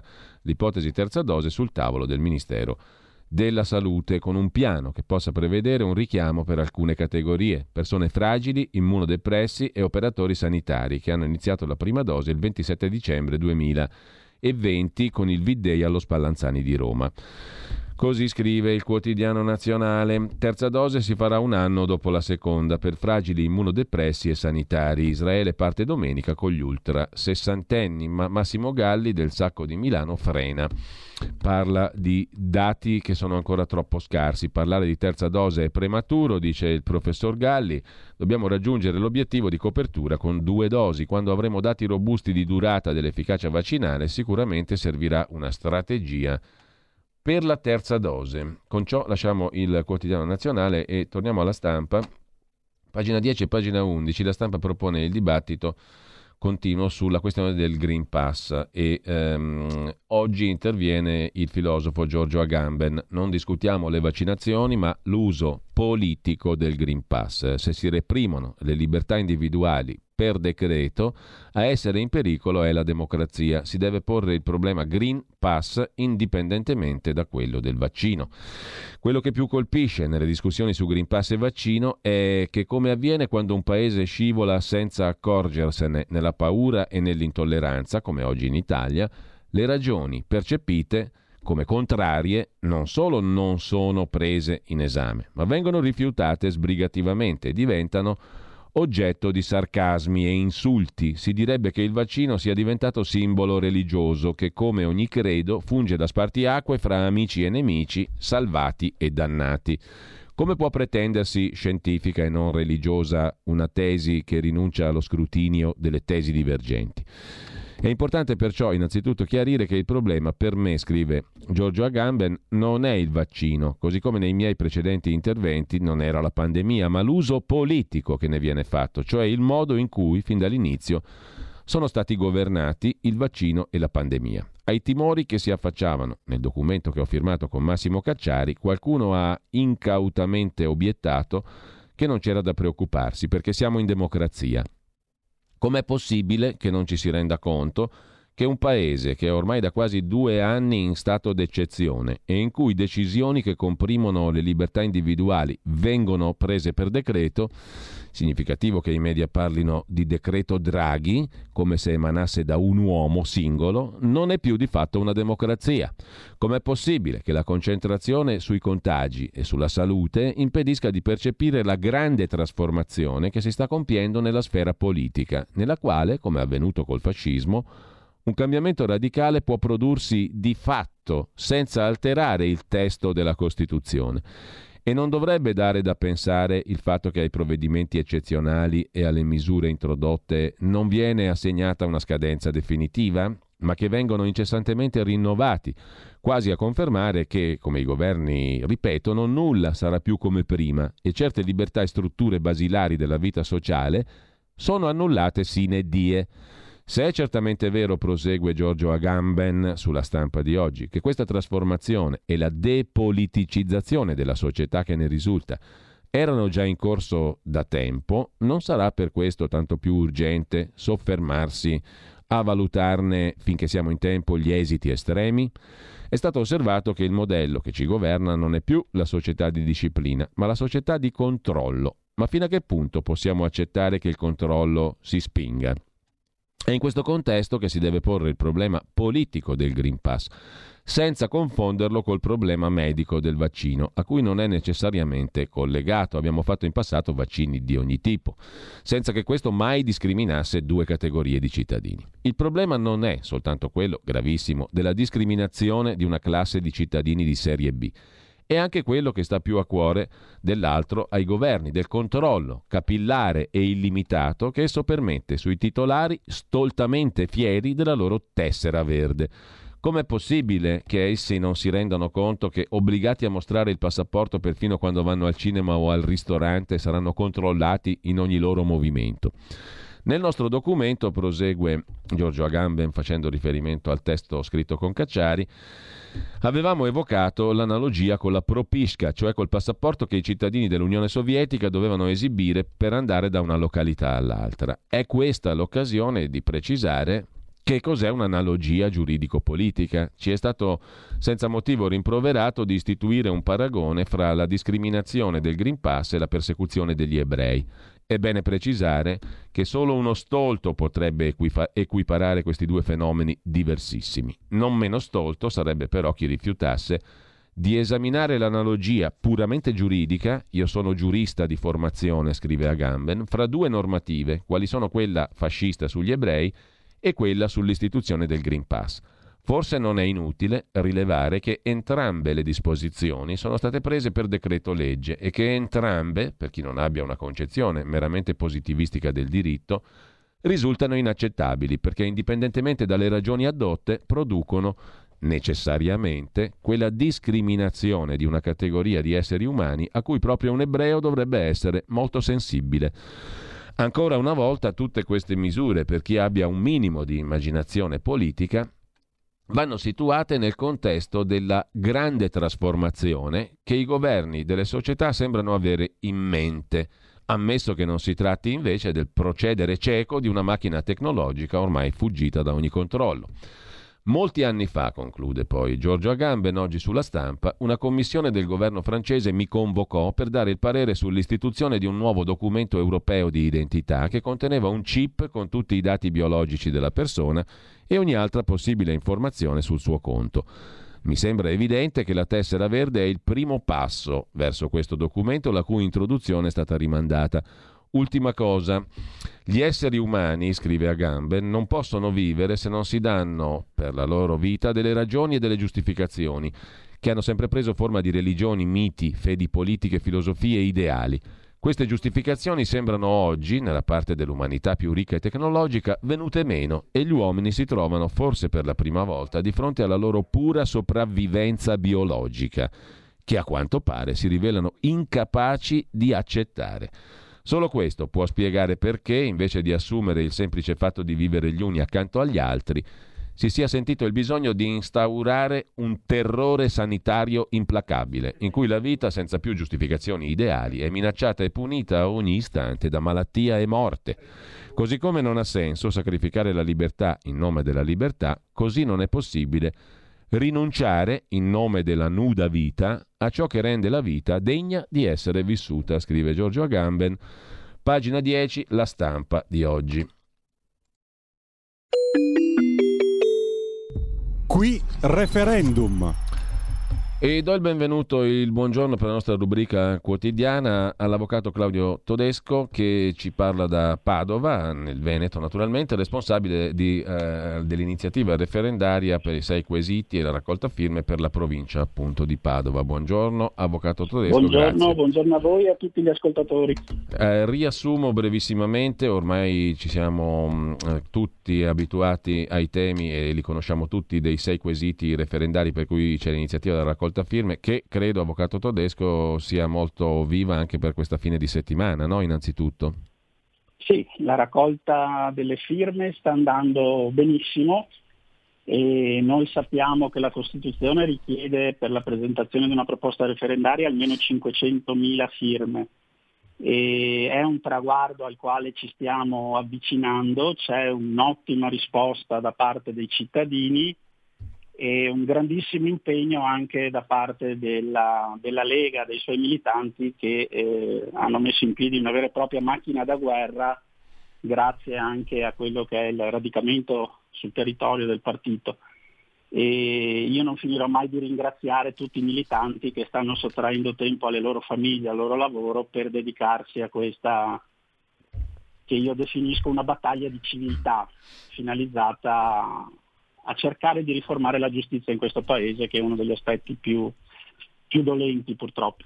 Anche in questo fine di settimana dunque i cittadini troveranno i gazebo, i banchetti in giro? Assolutamente per... sì, i gazebo saranno in tutte le principali piazze delle città dei paesi italiani e durante la settimana cerchiamo di coprire i luoghi dove possa esservi maggiore afflusso di persone, quindi eh, i mercati piuttosto che i centri commerciali e anche presso gli uffici comunali sono depositati dei moduli per cui i cittadini che volessero eh, sottoscrivere le proposte referendarie possono farlo anche presso gli uffici del proprio comune.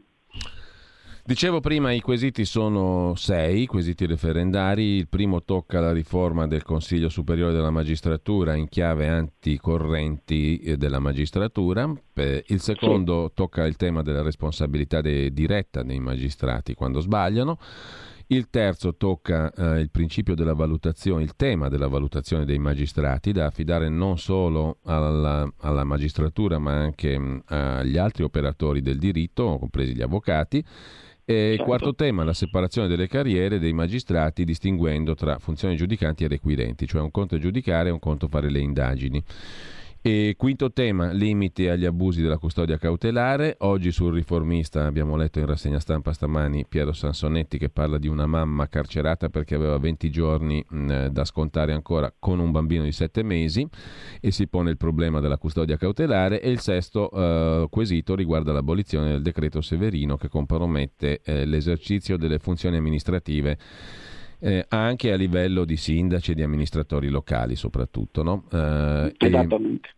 E questi sono i sei temi. Diciamo, avvocato, eh, le chiedo anche, e qui mi ricollego di nuovo alla rassegna stampa di stamani, qual è la sua opinione, visto che lei appunto eh, esercita anche la professione di avvocato, qual è la sua opinione su un altro tema che spesso è indicato come complementare all'iniziativa referendaria, la riforma Cartabia e ciò che è stato partorito da ultimo con l'ultima mediazione in sede di forze di maggioranza sull'improcedibilità ovvero la fine della prescrizione mai che era stata precedentemente introdotta dal ministro Bonafede per alcuni determinati tipi di, mm, di reati. Allora, l'improcedibilità è un principio generale, salvo alcune eccezioni, i reati di mafia, di terrorismo, i reati a carattere sessuale, di spaccio, insomma si è allargato il raggio dei reati per i quali non c'è non c'è più diciamo, l'improcedibilità, cioè non, non, decade il processo e si va a un regime sostanzialmente più, ehm, più vicino a quello che voleva Bonafede, in soldoni, inventiamola così. Ehm, mi, mi, sono, come dire, ho riassunto un po' grezzamente la situazione, però no, le, chiedo, no, le chiedo una valutazione diciamo, da avvocato dell'ultimo parto della maggioranza sulla riforma Cartabia, poi torniamo ai referendum. Ecco, guardi, eh, 30 anni quasi di professione alle spalle come avvocato penalista mi portano a dare una valutazione sempre cauta rispetto a queste riforme. E questa in particolare è frutto, come ha sottolineato anche lei, di eh, compromessi tra le forze parlamentari con visioni diametralmente opposte, spesso su alcuni temi, e quindi eh, vedremo l'articolato, ma le, le, soluzioni che nascono da compromessi finalizzati ad accontentare un po' tutti, spesso e volentieri sono eh, dei, dei pateracchi che poi si fa fatica anche a coordinare con il resto delle, delle norme dell'ordinamento. E la spinta che eh, ha ricevuto questa, questa riforma è mm. quella dell'ottenimento dei fondi europei.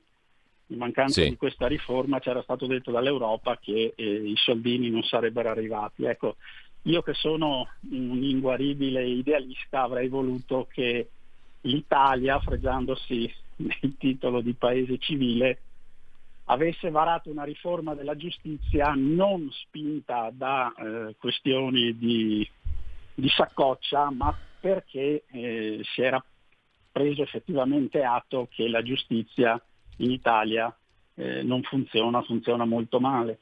Eh, io ricordo eh, i miei studi universitari quando ci insegnavano che il primo segnale di eh, decadenza, di declino di un paese, di, di, un popolo, è proprio il malfunzionamento della giustizia. In Italia questo malfunzionamento ormai è radicato, endemico, per cui eh, bisogna assolutamente intervenire. E sulla riforma Cartabia, ripeto, sì. ho un, un, atteggiamento di eh, cautela sostanziale. Mm, ne ho viste tante di riforme che avrebbero dovuto eh, cambiare la situazione, in realtà magari eh, si sono rivelate la famosa montagna che partorisce il topolino credo di più sinceramente in questa Nei iniziativa referendaria, non tanto per eh, la portata dei singoli referendum che comunque agiranno su temi eh, specifici, quanto perché eh, la cittadinanza italiana, il popolo italiano sta dando la possibilità di dare ulteriormente un segnale molto forte. Centinaia di migliaia, se non milioni addirittura di firme sono un segnale che eh, il nostro legislatore non può assolutamente mm. eh, sottovalutare. Chiaro. Eh, esiste secondo lei uno tra i sei quesiti che abbiamo succintamente riassunto prima che fa, fa da perno a suo giudizio, che è un po' più l'architrave di tutto? Ma guardi, eh, come le dicevo, io sono un avvocato penalista, gli avvocati penalisti da, da anni portano avanti la battaglia sul tema della separazione delle carriere. Sì. E questo credo sia uno dei punti eh, nodali fondamentali di qualsiasi riforma della giustizia si voglia attuare in questo Paese.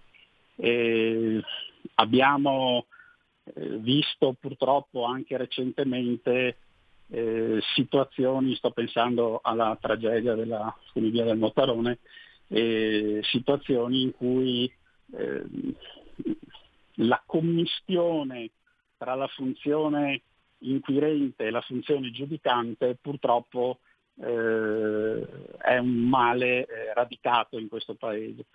E sarebbe più corretto per l'ottenimento di, un, di una giustizia efficace, di una giustizia giusta, che il pubblico ministero fosse separato, diverso dal giudice e il più possibile equiparato alla difesa, cosa che oggi eh, per tantissimi motivi purtroppo non è. Vabbè, eh, si aprirebbe un discorso interessantissimo, avvocato, noi abbiamo pochi minuti e siamo già in chiusura naturalmente, però avremo modo di risentirci perché la campagna referendaria prosegue a lungo Eh, io intanto la ringrazio. Faccio notare che in termini di principio esiste un articolo 111 della Costituzione che già è zeppo di nobilissimi principi, compresa la parità fra accusa e difesa, no? Lei... Certo, anche questo, anche questo figlio della, delle battaglie portate avanti dagli avvocati penalisti. Mm. Uno, un risultato di cui andiamo orgogliosi. E se mi è consentito Prego. 10 secondi soltanto mh, lanciare un appello, una questione che ho abbastanza a cuore. Sono già tantissimi cittadini che eh, hanno sottoscritto appunto le proposte referendarie. Se ognuno di questi eh, accompagnasse ai gazebo presso gli uffici comunali un amico, un parente, con uno sforzo davvero minimo noi raddoppieremmo mente non si dica il numero delle firme raccolte.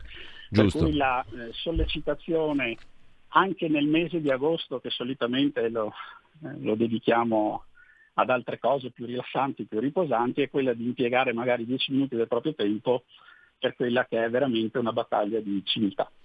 Grazie all'avvocato Claudio Todesco, responsabile della raccolta firme referendum per Padova, Veneto. Grazie mille avvocato, a presto, buon Grazie lavoro. A voi e buon lavoro. Buon lavoro. A lei. Noi ci fermiamo qua, tra poco mh, estate Delta, quanto mai attuale, chiedo scusa con Francesco Borgonovo e Giovanni Sallusti. E ascolterete anche il terzo brano musicale di oggi, Soirée perdue, colonna sonora del film Pierrot Le Fou, Il bandito delle undici in italiano, con Jean-Paul Belmondo del 1965 di Jean-Luc Godard, il pezzo è di Antoine Duhamel, nasce il 30 luglio 1925 a Valmondois, in Francia, autore di colonne sonore cinematografiche, tra cui questa, quella del bandito delle undici di Godard. Buon ascolto e buona mattina a tutti. Intanto poi vi ricordo alle 10.30 la chiusura di Zoom in diretta dal motopeschereccio Savonarola del deputato Lorenzo Viviani con il nostro Antonino Danna a bordo. Non perdetela la puntata. Qui referendum.